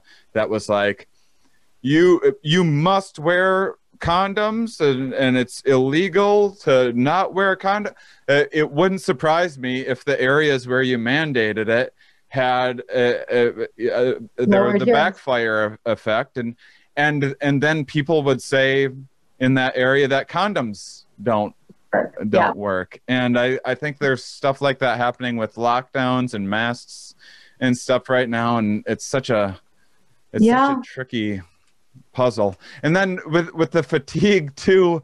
With I I love numbers. That's not to say I'm great at them. I used to be. I had a natural inclination. I I was I was raised like in I never understood anybody or anything being told to me and I got math and math was the only thing that made me feel sane in this world. I got it very intuitively uh, nice. I was I was terrific at it. I could teach anyone to how, to, and and I think that people have such a diff because I I can I think more readily than the average. Uh, you know, most people need a calculator to calculate a tip, and and you know they'll, they'll they'll laugh at someone that makes a typo or something like that but most people will be like i don't do math. Like if i said i don't do reading or writing or something like that it would sound insane to people. But once once you reach these enormous numbers of we're what are we nearing like 300,000 deaths or something like that that we know of for covid then it's like it becomes this thing where all of a sudden you need to start making these weird metaphors like well if you took all those corpses and you wrapped them around the earth and uh, and people are like whoa that's a lot. Or you need to be like well if if each think about 300 if you took 300,000 baseballs and you wanted a house big enough to fit those baseballs, you would need an eight bedroom house to people yeah. be like, whoa, I guess this is a concern. Like, why is it that we need to make these like insane metaphors for things? So the thing that gets me, so I, I absolutely agree, but it's it's not just the metaphor, it's actually the attitude itself so I, I'm old enough. Probably you are just old enough. All like the two of us are just the right age for, for us to just be able to remember this. But certainly anyone older than us probably remembers this. Um, there were, I think, sarin gas attacks. It was either ricin or sarin. I don't probably ricin actually. Now that I say it, because it's easier to make. Um, uh, gas attacks on the the subways in Japan, right? In in the late 80s, early 90s. Remember that? Yeah. Right, and and then there were these videos that were so traumatic of commuters, Japanese commuters, trying to force their way past collapsed bodies in the subways to get on the subway train so that they could get to work. And the narrative in the United States at the time, I remember as a kid, was, oh my God, what the hell is wrong with the Japanese? Yeah. That they, they're so serious about getting to work that they would push their way past what looks like a dead body and what is probably a dead body to risk their lives in a gas attack to get on the train because otherwise they're late to work. And I remember hearing that narrative and being like, yeah, that shows something really wrong with society. Uh, yeah. That's exactly the argument we're now using in the United States of, well, if I put myself at risk, okay, but we got to keep the economy going. And I'm like, what the hell happened in the last 30 or 40 years? Yeah. That we can go from oh my God, what are the Japanese doing during this terrorist attack on their subway system? That means that the average person thinks it's more important to get to work than to, to make sure that they are safe. Yeah. That narrative was we like there were headlines. I don't remember it was the New York Times or whatever, but like there were actual headlines commenting on the psyche of the Japanese people of what has gone wrong as a nation when that seems acceptable. Yeah. And that is, and we have now adopted that as the rhetoric of America of, well, of course I have to put myself at risk. Otherwise, I'm giving into fear because otherwise, and the economy won't work. And yeah. I'm like, first of all, the economy will work just fine. We can we can make people both safe and economically viable. There are many ways to do that. We just have to figure out which one we accept. But second of all, how did we get to the point where as, as Americans, we are the people shoving our way onto the, the subway car of dead bodies because otherwise we can't get to work. Yeah. I, I don't understand how we wrapped around on that.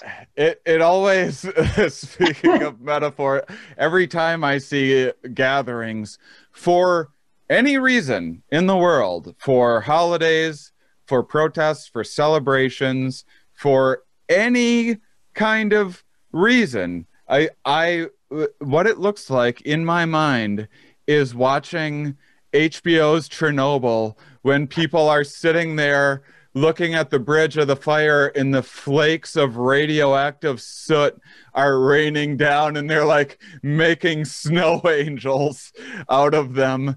That's that's what yeah. it looks like in my mind. What do you think about some of these long-term impacts? I was just looking at the other day of i is this a false comparison of of i i was just thinking looking at some of the from SARS-CoV-1, um, 17 years later, there are still people impacted, have uh, lung scarring, everything. People that, you know, th- those that survived, you know, others had many other complications since that time. Uh, I don't know if it's a fair uh, comparison, given that it was at, at, least in in the short term, it was a more severe, more deadly. Uh, but but only eight thousand people got Got it. Uh, I mean, what kinds of I and this isn't just a respiratory the virus. This is going. This is I. Yeah. I also was taking um. Uh, I was sitting in a uh, neuroscience class with uh with um, Robert Sapolsky as I'm as I'm sitting here oh. thinking like, am I overreacting or whatever? And it's all the most tragic like Alzheimer's and Parkinson's and all this, and it's super high level like graduate like these are like the next top minds of the world. Uh, so like I don't. I can pick up on bits and uh, pieces of what's going on, um, but uh, I just like hearing him talk. But he he uh, like multiple times. I forget even which one, but but twice like two weeks in a row it was like about alzheimer's or something and and like this very complicated interaction in the brain. It looks like covid is potentially doing something similar to this and mentioned like he, he was like and so you know if you aren't horrified about this winter this is a guy that wrote a book about chronic stress and why we should all chill a little bit. And he's a very late yeah I, I actually collaborate with one of his academic children um, What's so that? I'm, I, I, one of my collaborators is one of Sapolsky's academic children. Oh yeah, yeah, oh, nice. I'm a huge Sapolsky fan. Um, yeah, so so I think the real answer is we have every reason to suspect that there will be long-term impacts in a non-trivial number of, of people who recover from COVID-19. Yeah. But we don't know what they are yet. Um, we do know that the, even the, the short long-term, so months after um, not years after. Uh, so that, that's what I'm calling the short long term because it's because like short is truly like the two weeks you are supposed to have acute symptoms. But we already know that a, a, a quite substantial number of people are what are being called these long haulers, um, where they have active uh, ongoing symptoms from that acute phase through months after. Um, and sometimes those can be mild, just and, and when I say mild, I don't mean to downplay how severe chronic fatigue can be. Chronic fatigue can interfere with your life in a meaningful way. Chronic fever can interfere with your life in a meaningful way, but it's unlikely to kill you. Mm-hmm. Um, but then there are also things where, where quite literally they're worrisome about long-term survival. Um, there were some some very worrying studies I saw a few months ago, and I haven't followed up with those studies to, to stay on top of where that research is right now. That that younger people who recovered from COVID um, had about a, I think at the time it was a 15 to 20 percent rate of those who had, who had never been hospitalized. still had uh, observable damage to their heart tissue from COVID. Um, and, and so that sort of viral cardiomyopathy um, we don't know. These are these are people that were never hospitalized. You said that were never hospitalized. These are minor infections that didn't seem like they did a lot of damage, and the answer is it might not wind up being that. We don't have. I actually have in my family someone who had viral cardiomyopathy, not from COVID. Um, there aren't a lot of studies and what happens to young people who have this happen. It's so rare. It has been up until now so rare to have heart da- tissue damage in your heart from viral infections in otherwise healthy young people that there aren't rigorous expectations for what happens to young people. Maybe the heart tissue recovers, maybe you just have a less well functioning heart the rest of your life. We don't know. If we if it doesn't recover, what that means for for the 20 year olds now when they get to be 50 and 60, so the effects of COVID 40 years from now might be terrifying. Yeah. We don't know. Um, they yeah. might also. So, so, that's that is me fear mongering a little bit, and I shouldn't. I, I know, and I, I mean, I don't want to be an alarmist either, but at the same time, I'm just like you fools. Like we don't like, like there. Right. I think I think that I think that there is a real possibility. You know, I've heard too many people be like, "Oh, it's uh, you know, it's like a." It'd be like a bad cold, or for most people, or the flu, or something. But, but I, I really it wouldn't surprise me at all. I, and I really believe that at least, as you say, a non-trivial, which might not mean a, a, lot, but I think I think ten years from now, there will be people going, "Why didn't anyone warn me? I thought yeah. it was just the flu. I thought it was just a cold." Uh, and and we know that there are viruses that cause long long term impacts like this. SARS one being one of them. Yeah. Um, but also there are things that surprise us. So, so God forbid this. I, there's no reason to suspect this for COVID, but we now know that a bunch of cancers are the residual damage from earlier viral infections. Hmm. We we know this to be about, certainly about HPV and cervical cancer. Hmm. Um, we didn't know that for, for me growing up. I didn't I didn't think of any cancers as being caused by viruses. Um, now we know that, that there are many types of cancer that are the residual damage to tissue and, and cell genomes of the human body from earlier viral infections that you may not even have ever had symptoms for. Um, HPV doesn't necessarily generate any active symptoms, but the residual infect, like after it resolves, way after it clears, after you could even maybe not detect it from, from the conventional ways that we would look for HPV, it can lead to the development of cervical cancer right. or anal cancer. Um, these are not cancers you particularly want. Um, I, there's no to suspect. no one's ever said, I particularly want anal cancer. Right. That's not a sentence that we. No one has ever actually wanted any cancer, hopefully, but there, people are weird. But if you have to pick your cancer, those aren't good ones.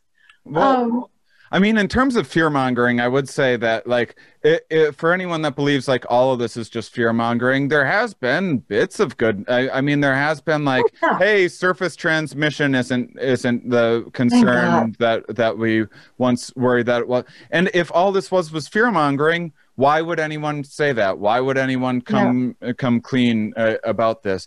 And yeah. maybe, uh, maybe, re- to me at least the reinfection stuff looks slightly better than it did to me six months ago. It, at, yes, yes, at, at, least, and and so uh, and uh, with with all of the incredible amount of resources and awareness, everything else that's been dedicated into the, these vaccines, and we have this. We're cautiously optimistic about this perhaps next step in a new, yeah. greater, better science progressing as it tends to often do. Hooray!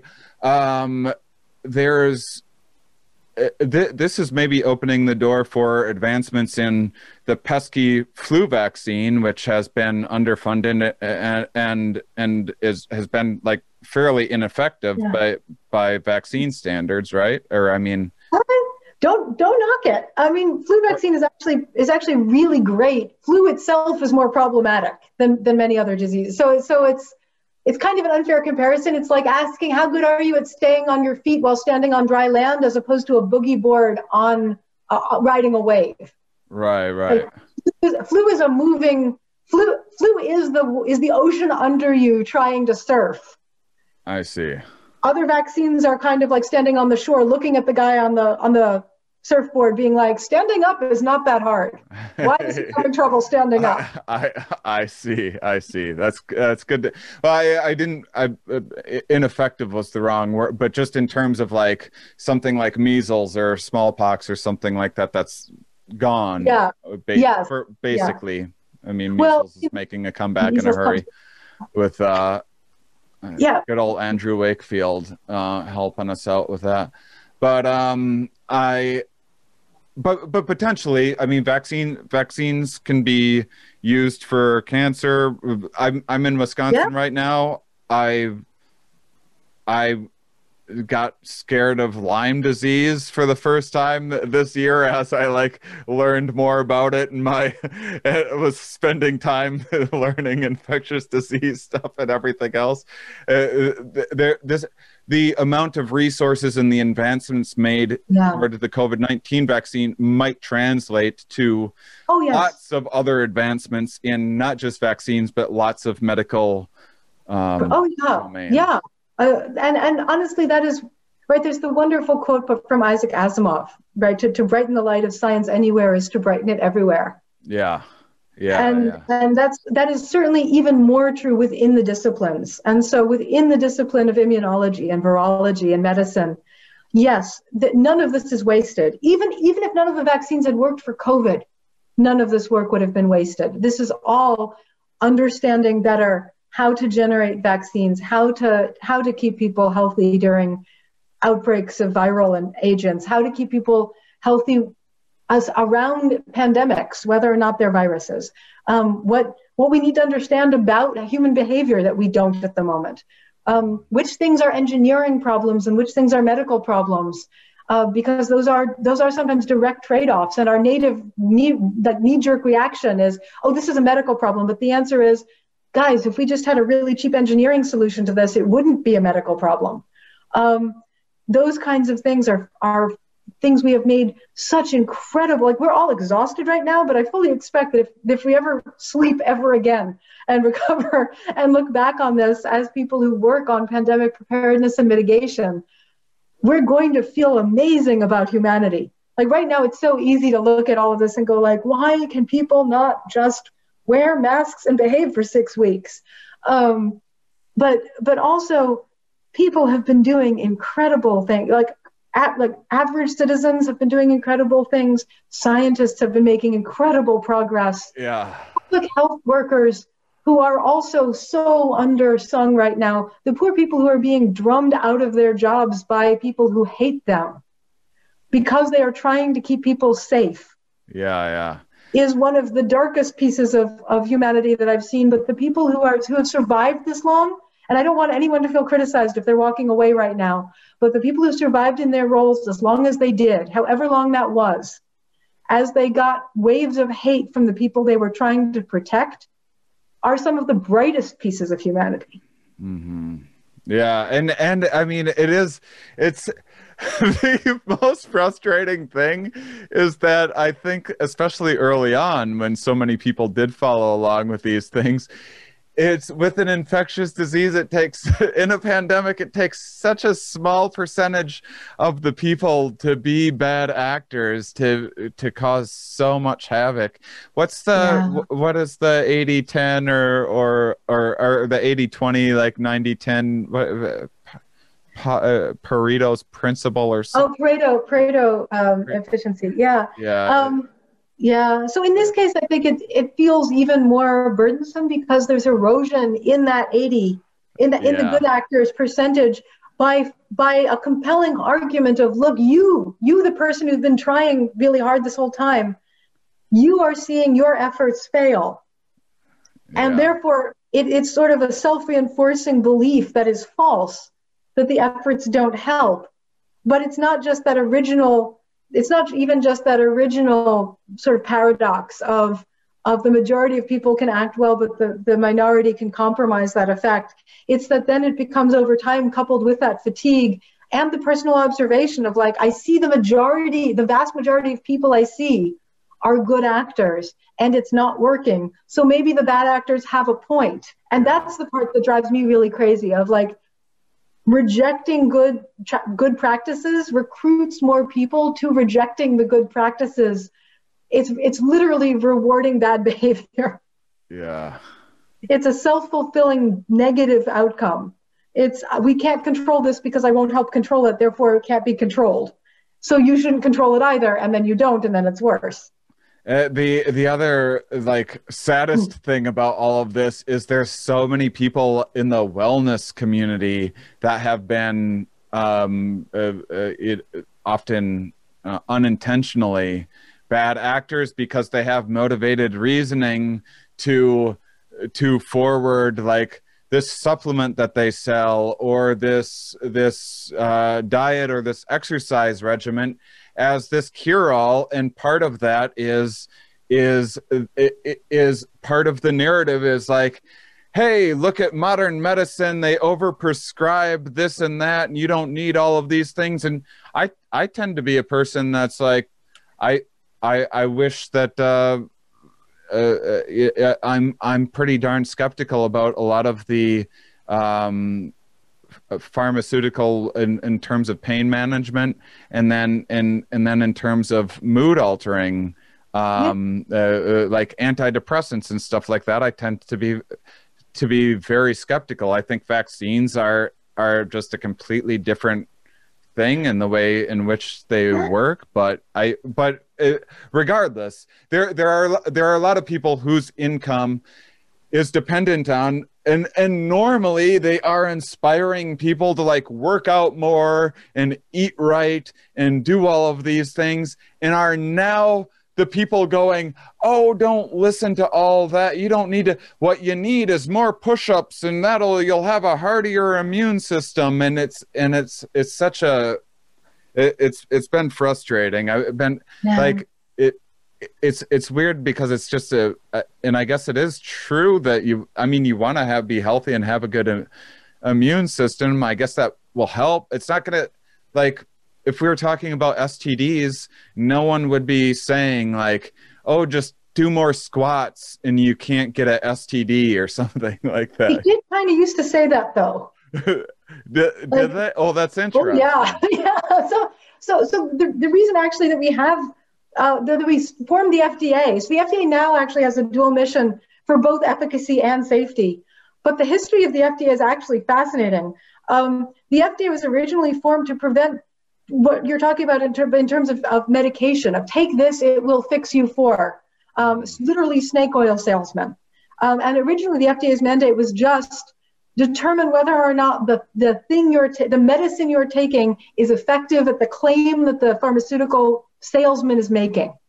Yeah. Um, and and and if they are selling claiming to sell you snake oil make sure it's actual snake oil in there and not some other yeah so this, some some of that but not as much of that as you would think uh, yeah. initially initially and then the role of the fda shifted to include safety because of thalidomide um, and until thalidomide the, the fda didn't guarantee that you would be safe taking a drug. It was just telling you that if you took that drug, it would do what the person selling it to you told you it would do. Yeah. And then came thalidomide, which was the um, anti, anti-nausea medication prescribed to pregnant women for morning sickness in, oh in the 60s and 70s. And it works. So the FDA approved it. It's a really great treatment for morning sickness, and it causes horrible birth, de- horrible birth defects and deformity in fetuses. Yeah. Um, so that that that single drug, that drug by itself is why the mandate of the FDA changed to be both safety and efficacy. But uh, the, the, claims that you're talking about of like boost your immune system, take these supplements, take these. The reason we call them supplements and not drugs is literally to get out of FDA regulation. Supplements are not regulated by anything for what they have in them or whether or not they do what they say. Um, but there were absolutely for STDs, for diabetes, for polio, for measles, all sorts of incredible. And you can look back at old advertisements of. I mean, one of the, one of the big ones was cocaine. Did you did you did you have respiratory infection? Take lots of cocaine. And the answer is but did it work? no, no. But, but things with morphine did. Morphine is a fantastic cough suppressant. There are still cough medications yeah. that include codeine for that reason. Yeah. Um, morphine is also not safe. Don't take it for your cough. yeah. Um, but like, but but cocaine will make you feel better no matter what is the answer. And so a lot of things had cocaine in them. Yeah. Um, and and there's lots of advertisements of like buy this these uh, stretching stretching uh, things and barbells and, and that'll make sure you definitely don't die of gonorrhea. Um, there's all sorts of all sorts of amazing stuff from the history of of both pharmaceutical and non-pharmaceutical wellness industry throughout history. So and and this is this is related to that. It's also related to one world health which i want to make sure and plug a bunch as, as we wrap up. But i another thing is is that there's this inclination to think of things that are natural as being good. You, you know, there's the the um, uh, you know genetically modified food has this automatic reaction of like genetically modified what and and like uh, and this is like wow what an opportunity to go like go and take a genetics class online that's something that a 101 genetics class online that that won't take that much time to do. Like you could knock it out in a week. Bam that'll knock that idea right out of your head. Uh, yeah. uh, uh, and and and same with some of the some of the like more preposterous like vaccine concerns. I think the infectious disease course would be like oh that's how they work. That's the mechanisms. Yeah. Because because let me let me try to articulate this in a way that I'm sure is super wrong, and then you can correct me just to okay. show show how how wrong I am in my thinking about things.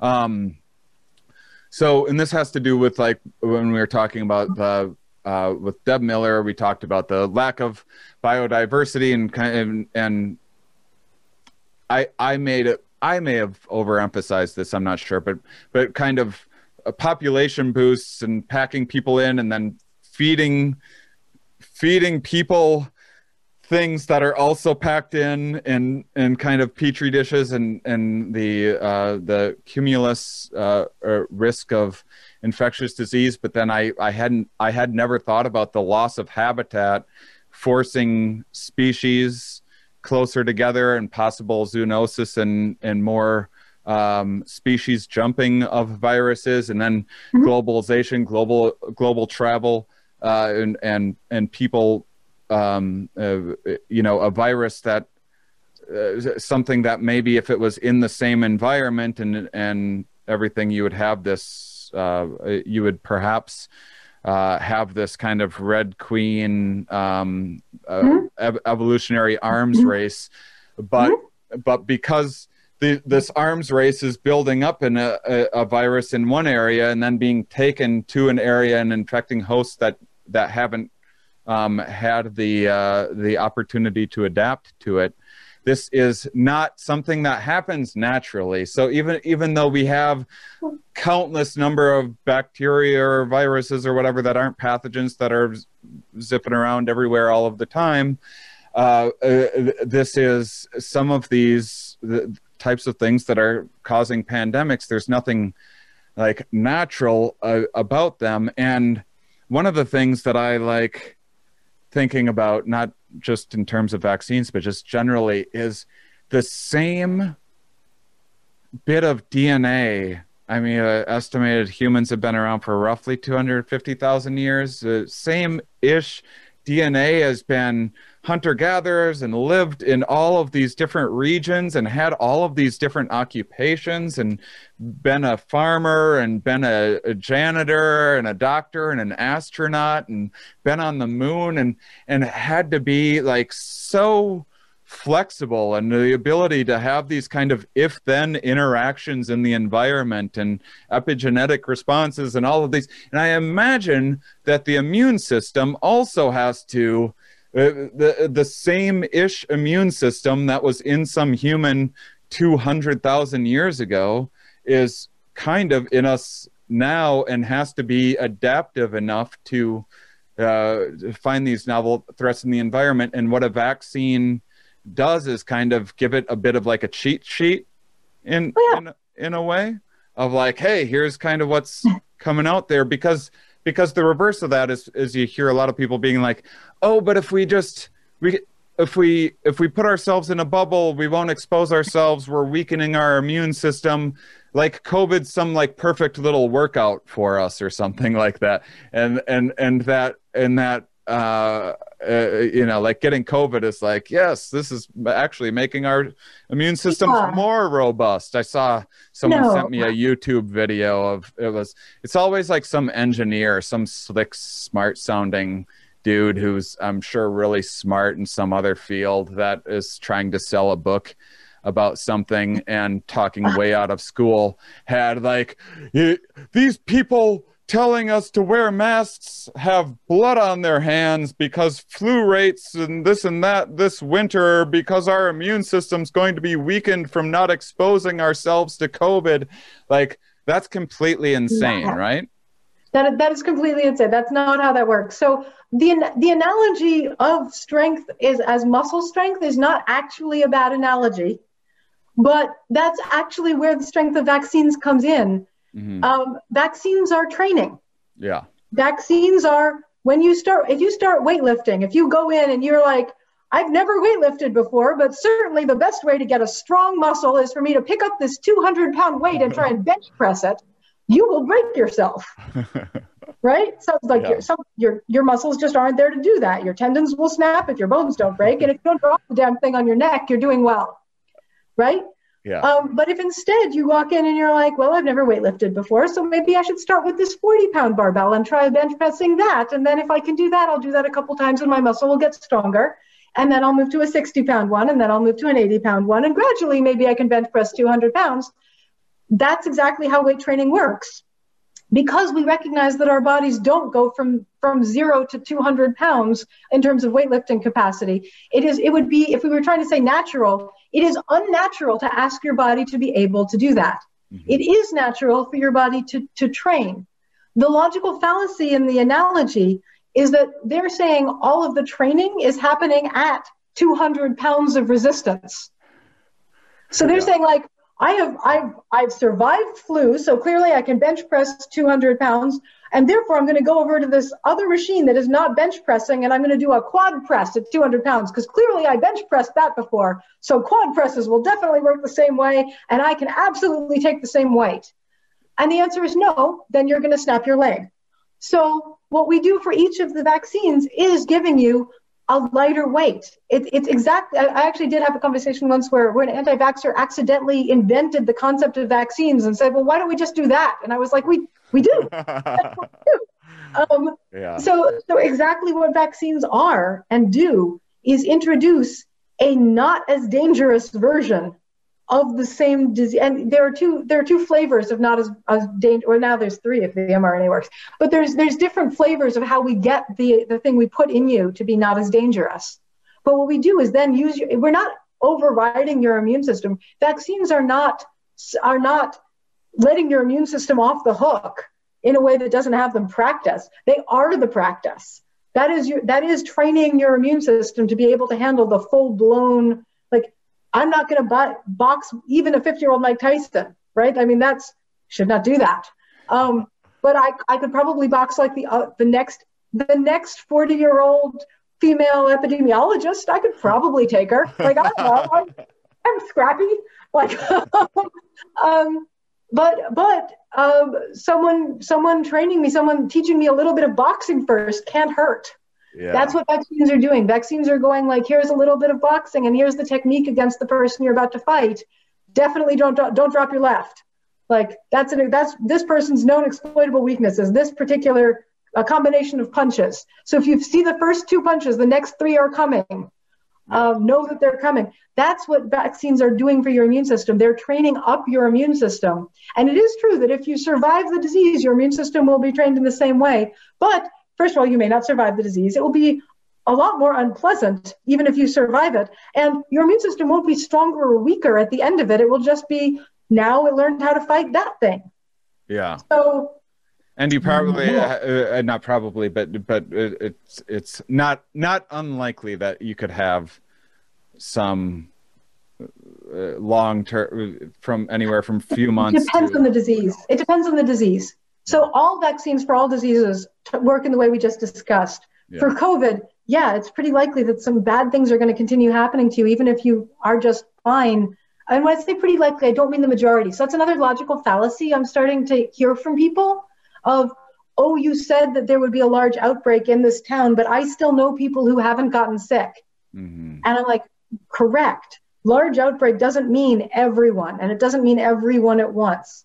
Or you were you said a large number of people would have long-term effects and most of the people i know who had covid seem to have recovered and been perfectly healthy and my answer is right when i say i'm worried about a lot of people 10% to me of covid people would be a lot of people because yeah. 1 in 10 is a lot of people especially yeah. when we're, we're talking about millions of people getting covid if i say to you 20,000 yeah. people or 200,000 people if this keeps getting worse like do you really want hundreds of thousands of people to live with long-term long-term health consequences of this, yeah. even if they don't die?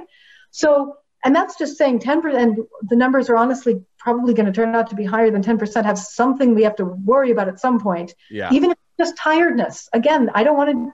Like, I don't want to, I'm saying just tiredness, and I don't mean that to be minimizing it. I mean that to be like, that is the lowest thing we're worried about. But oh yeah, believe me, if this guy gets any sleepier, like I don't know what I'm gonna do. Yeah, and it, it's it's also quality of life. It's not just did it kill you or not. It's how good is your life. And if you're right. if you don't feel well, just think about how people feel about hangovers. This is actually my favorite analogy for this. Hangovers are a thing where we absolutely know it won't kill you, but you're kind of unhappy, mm-hmm. right? So think about a mild hangover and think about having a 10% of people who get drunk will have a mild hangover three months from the last time they drank. Mm-hmm. Right? No one would think that's okay. Yeah. Everyone would be like, can we can we drink less or can we fix alcohol to do something else? Can we No. Right? Hangovers are bad enough just for the immediate recovery period. and and the, the analogy the reason I like that analogy is that it's something where no one worries they're going to die. Everyone knows enough about hangovers to go like, oh, these are just symptoms. They're not dangerous. If I've made it to the hangover, I've survived the dangerous part of the alcohol. Mm-hmm. Um, that doesn't mean that the hangover is okay. Right. Just because you didn't die of alcohol poisoning does not mean that your terrible hangover is not interfering with your life. Right. Yeah preaching to the choir there. Yeah. As someone who recently quit drinking in in May again for the third time. The first two were great, and this one's even better. So I'm, I'm st- going to stick with it this time. Um, but uh, yeah, that's a that's a fantastic analogy. Um, I gotta I gotta start wrapping up and letting you, I, you go because I I do I mean I think the you know obviously it, no one's going to make um, a COVID vaccine mandatory. I don't think it would work even if even if they tried to implement such a thing. And so there's nothing like a like a mandated like a DMV yeah. form opt in. But uh, but I I do wish people could could have because it seems like in the people that I talk to have a default attitude of just assuming that a vaccine is poison or or bad or them yeah, or whatever. No. I wish that instead people had a default opting in to I'm going to opt into uh, when I can get a vaccine, I'm going to opt into doing the research and unless I see really strong reason not to take it, I'm opting into taking it. I'm opting into believing in science and researching more. That's that's what I'm going yeah. to opt into, and it, I, I I think that. Uh, when I, when I found out that only 3% of people give blood and I was one of those 90 97% of people I was like this has to just be so much to do with just needles are scary and and painful and wouldn't and and consciousness is is such a I mean, the way we can justify anything so quickly. You can take the n- most nuanced bit of priming and make the most fanciful, dramatic story out of it, just to be sure that when you're thinking about vaccines, that it's not that you're not that that a sharp needle isn't something that's yeah. influencing your decision. Go and give blood because there's no I don't know of any vaccine or, or, or of any, sorry, conspiracy um, uh, theories out there that are like they're trying to take all our. Pl- this is you're. It's a great way to do some good. It's a great way to. I know that some people are gonna, like my brother-in-law. If he went to, if he went to walk into the blood place, he'd have a seizure. Like it's just not going to happen as much as he yeah. wants to. It's just not going to happen. But for a lot of for a lot of people, they could go and at least familiarize themselves, and at least even if they don't think they're doing it, uh, uh, just make yeah. sure that they're not subconsciously. You know, that's not one of their. Yeah. Yeah. So on, in both directions, both about I, just the decision to take it initially, and also also I'm seriously the public health person in me wants to leave it with the soundbite also of don't don't rest on the existence of other people taking the vaccine to change your behavior. Yeah. Really controlling this, getting COVID so that really is a thing of the past, is going to take both vaccines and mask wearing and social distancing and responsible behavior. And it's going to take having both of those for a while. Yeah. It's not going to be the case that, like, oh, we finally have enough doses that we start vaccinating the general public who aren't just the healthcare and essential workers or the elderly. Um, now it's just done. It's going to take months. It's really going to take months. And during that time, it's going to be really important still to, to wear masks, to socially distance, to try and be outside if you're going to be social with folks, to, to really still have in your head that this is a solution, but it's a solution that takes time mm-hmm. and not to undercut the efficacy because we're also going to have that same like, okay, but we've been vaccinating people for a while now and there's still COVID and that people are going to be able to use that as an excuse to themselves not to get the vaccine, don't let yourself fall prey to that. Yeah. COVID will be around for a while while the vac- while we use the vaccine to stop it. Well, I think the I think not only will the this winter be a wake up call for a lot of people, but there will be slightly better messaging on and from uh, hope, so. ho- hopefully by by the end of January uh, we'll we'll see how much of an impact that makes, but it couldn't hurt. Um, I, hope so. And it, uh, my my um, I'm still after our conversation. I'm optimistic that I could be touring by September, meaning yeah. meaning meaning COVID is basically kind of like slightly I do I say thing of the past? I mm-hmm. I mean I no I mean when when do you think COVID will be a thing that we think of like whew that was crazy like uh, you know we're oh. still like a, a worry like Ebola or something like that but it's not it's yeah. not something that we think about every single day. So, so honestly, to get it to that level of hindsight, I think we're talking a couple more years still. Yeah. But that's very different from being worried about catching it on a daily basis or having to make these kinds of daily decisions that you and I were talking about about relative risk.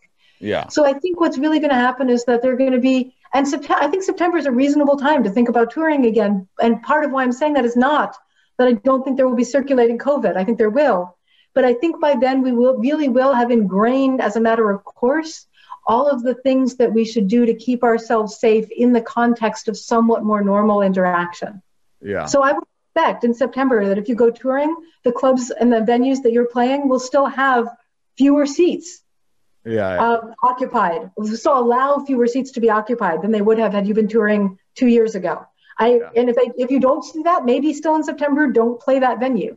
Yeah. Um, but I, I do I do expect at that point that more people will have had the vaccine that more people will will hope I, I hope you're right about this winter causing people to behave better. I'm a little bit worried that it'll actually go the other way. That that it'll get bad enough that everyone sort of goes, well, there was nothing we could ever have done, so we're not going to do anything ever again. Yeah. Um, but I do think I think by September, both by certainly the percentage of the country that already will have caught it, and also by the vaccines, and also by making part of our normal lives the interventions that help protect us And I think those will propagate forward. A lot of a lot of things that we now that we don't think of as disease related are things that changed fundamentally about society in response to, to outbreaks. Um, things that are rude, that we would consider rude right now, like spitting in public in the West is quite rude. It didn't used to be. That was act, an active public health campaign from tuberculosis in the 1930s. Um, ah, Ford Motors, Ford Motors in Scotland had actually a, a, public health campaign that if you if you promised to get a TB test and stop spitting in public, you could test drive a Model T. Wow.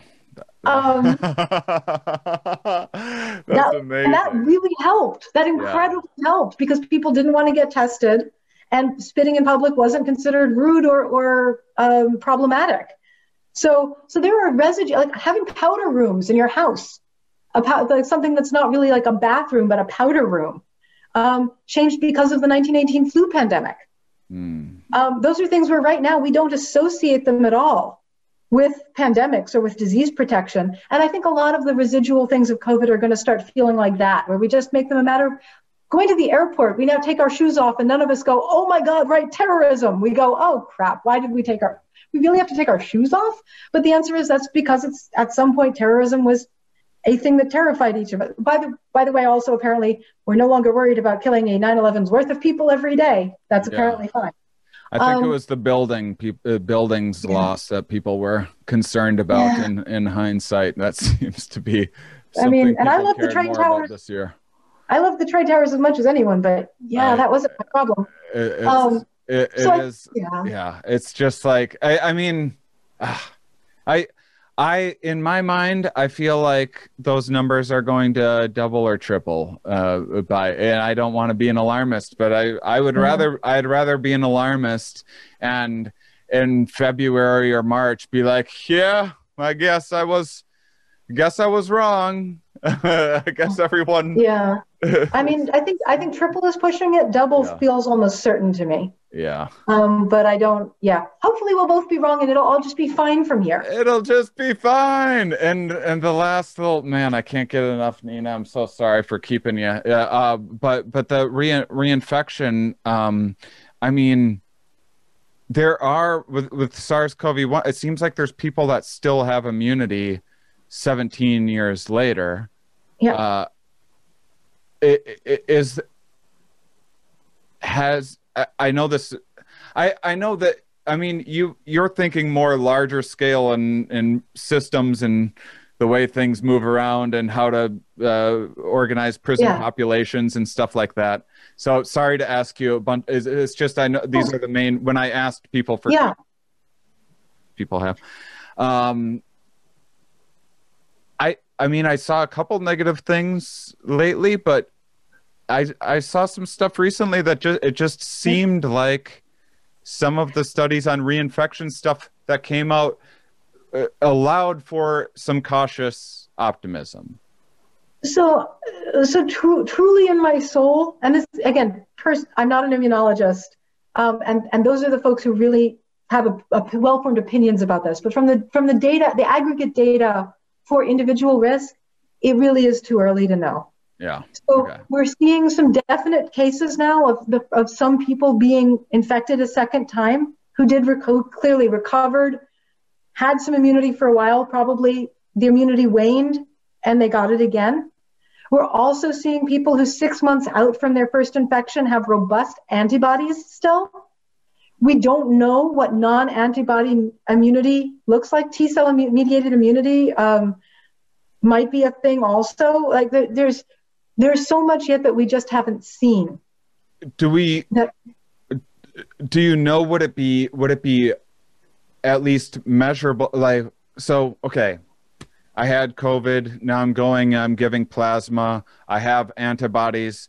I saw some scale where they're measuring like things I don't understand. 1.0 up to 4. Point, they're saying once it drops below 1.0 in someone or something or other, um, uh, then then you're potentially at risk again. Is, is that is there going to be something resembling a a a, a, a pretty dependable um, way of measuring our immunity?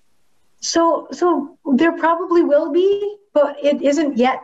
It isn't yet. Yeah. So the test you're thinking of from giving blood is, is probably a, um, a B cell count. Yeah, and we need um, T cell. And that's. I'm sorry.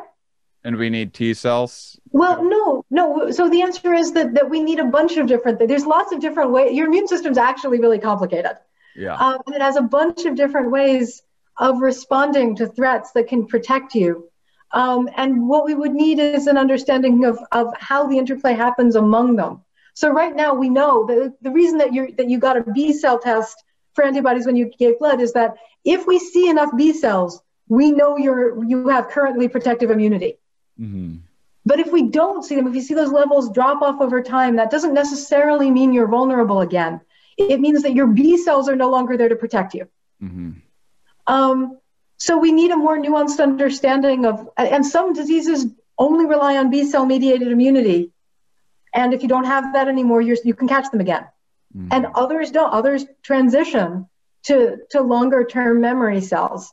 Um, and it, we don't know enough yet to, to know, either, and, and diseases also change how long they, they maintain B cell immunity. So that's why it's good news that we're testing people now and still seeing antibody B cell antibody responses four months, six months after infection. We're like, oh, good. Some there's at least a six month window where most people can maintain immune known immunity. Um, but we, not enough people got it last April for us to have six months since for the average infected. Ask again in a year and a half, mm-hmm. and we'll have a really good understanding of whether or not natural immunity is protective. Um, but uh, but again, then only maybe for about a year and a half. There, there's a wonderful. I, I, don't want to use up more of your time either, but there was an amazing case study. Oh, you're um, not you're you're not using up my time. Don't worry about that. Well, we've been talking a long time. I know, I know. Um, and I can ramble about this. I, I love this crap. Um, there was an amazing study at the fall of the Soviet Union. It was a natural experiment. Nobody did this on purpose. Where uh, suddenly, I think it was, I think it was diphtheria. Suddenly, people started getting diphtheria again, and adults who had been immunized against diphtheria were getting diphtheria. And until then, we had thought that the vaccine against diphtheria offered lifelong protection. Mm. And it turned out that what was happening is that there weren't enough children who were unimmunized. Diphtheria was being, the vaccine was being given to children early enough that no outbreaks happened. So adults who had had the vaccine were never being exposed to diphtheria at large rates. But it turns out that the protection of immune memory from the diphtheria vaccine wanes on a decadal scale. It takes 10 to 15 to 20 years for that immunity to go away. But then you could catch it again. Mm. Um, and the answer was now we give booster shots for that. So good. But it took the fall of the Soviet Union to go, oh, diphtheria vaccine isn't lifelong. Um, that was that was news to everybody. Yeah. Um, so so immunity to lot in lots of ways is very complicated. Um, natural immunity versus vaccine immunity work in very similar ways, but not precisely because exactly of taking rid of getting rid of the most dangerous parts of the of the diseases when we do the vaccines. So whether or not someone who gets a COVID vaccine needs a booster faster than someone who or slower, it could be either one, faster or slower than someone who might have had COVID as a disease and then be protected such that they couldn't get it again. For how long? we don't know which one like maybe what maybe covid is permanent immunity for most people and it's just the unlucky people who lose that memory um, because there's a tail end to that distribution um, or maybe everyone will lose immunity after getting covid within a year or two or maybe within a, 10 years um, and we until we see it we just won't know yeah, when I first heard about people getting COVID like a few months afterwards or whatever, I was like, wow, does that, I mean, does that mean a vaccine also won't be able to la- uh, need like multiple vaccines in a year? How do you get people to do that? Yeah. And, and my feeling is, is that it's, we're optimistic that they would certainly. We're, optimi- we're optimistic that at very least at this point, we've seen good evidence of a four to six month natural immunity window Mm-hmm. And that's fantastic because honestly, it's not a huge leap. It's a logistical problem, but it's not a huge leap in human behavior to say twice a year do this thing. Mm-hmm. Um, it's a huge manufacturing and delivery problem, not to minimize at all the engineering and operations research that needs to go into that if it's what we need. But it seems like we could be very optimistic that that's now a worst case scenario. Yeah. Humans are able, not only are humans able to produce immunity to COVID, humans are able to produce immunity to COVID because of, of vaccinations. That's that's game changing. It's mm-hmm. like when I when I woke up the morning that the Pfizer vaccine study was was released, um, my sense of incredible relief was not, oh my God, we have a vaccine. I was like, we don't know if we have a vaccine yet. Who the hell knows how the trials will go? And well, I was like, but we're able, like, we can generate antibodies to COVID with a vaccine. Mm-hmm. I didn't, I wouldn't have, have put money on our ability to make a vaccine that could do that. And now we have three. That's and that's incredible. Like that, that to me is the most like optimistic hope moment I've had so far since March of like, oh, yeah. sometimes, sometimes the world just smiles. Uh, yeah. my my last two weeks, I've been in the best mood I've been in since all of uh, oh, nice. all of COVID. But I'm I'm I'm also bracing myself for the storm at the same time. So, um, gosh.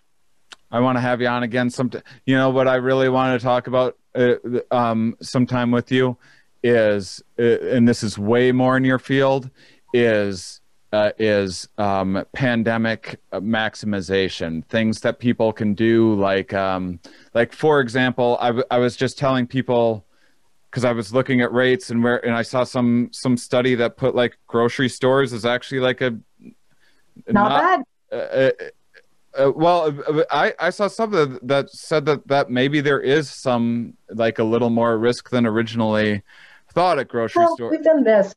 We've, we've kind of gone like grocery stores are, are terrible and scary too. Grocery stores are perfectly safe. And now we're back to like perfect yeah. exaggeration, but they're not like going to a bar unmasked. Yeah, yeah. Well, so, originally we were like, do we need to scrub everything? And now it's just like just being inside with breathing people anywhere, which is a thing that happens in grocery stores. And and so so with that in mind, like you know, if you've never tried ordering groceries before, you might find that you like it more than actually being manipulated by the grocery store layout and all the different things that they do to trick you to get you to buy things and make unhealthy choices and this and that. And so there, there's got to be a zillion things like that. I, I hope to have you on again um, sometime for another update and maybe a pandemic maximization episode. Things that that you can do that aren't just compromises that but might be like I've done with my own career and like little things that I've picked up on and like r- trying to write a book and all of these other things I didn't have time to do before.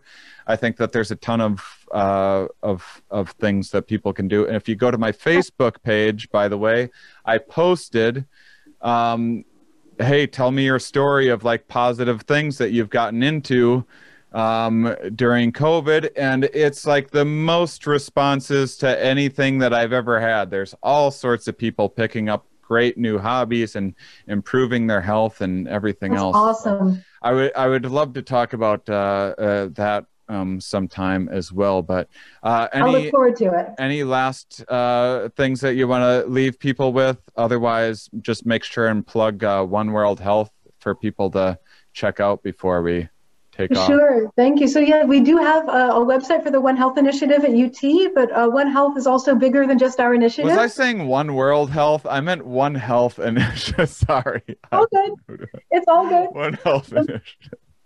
Um, so, so yeah, I'd encourage if you're if you're curious about perspectives on research and health and, and medicine and and food and environment, um, it is kind of a one-stop shop for, for the interconnectedness of the health of the planet and of, of animals and plants. Uh, so come check that out. Yeah, that would be awesome. Um, but also, I think just everyone try and stay as as sane and happy and and okay as possible. Uh, it, it's probably going to be a rough couple of months, but we will get through it. And we are, we're no one is giving up.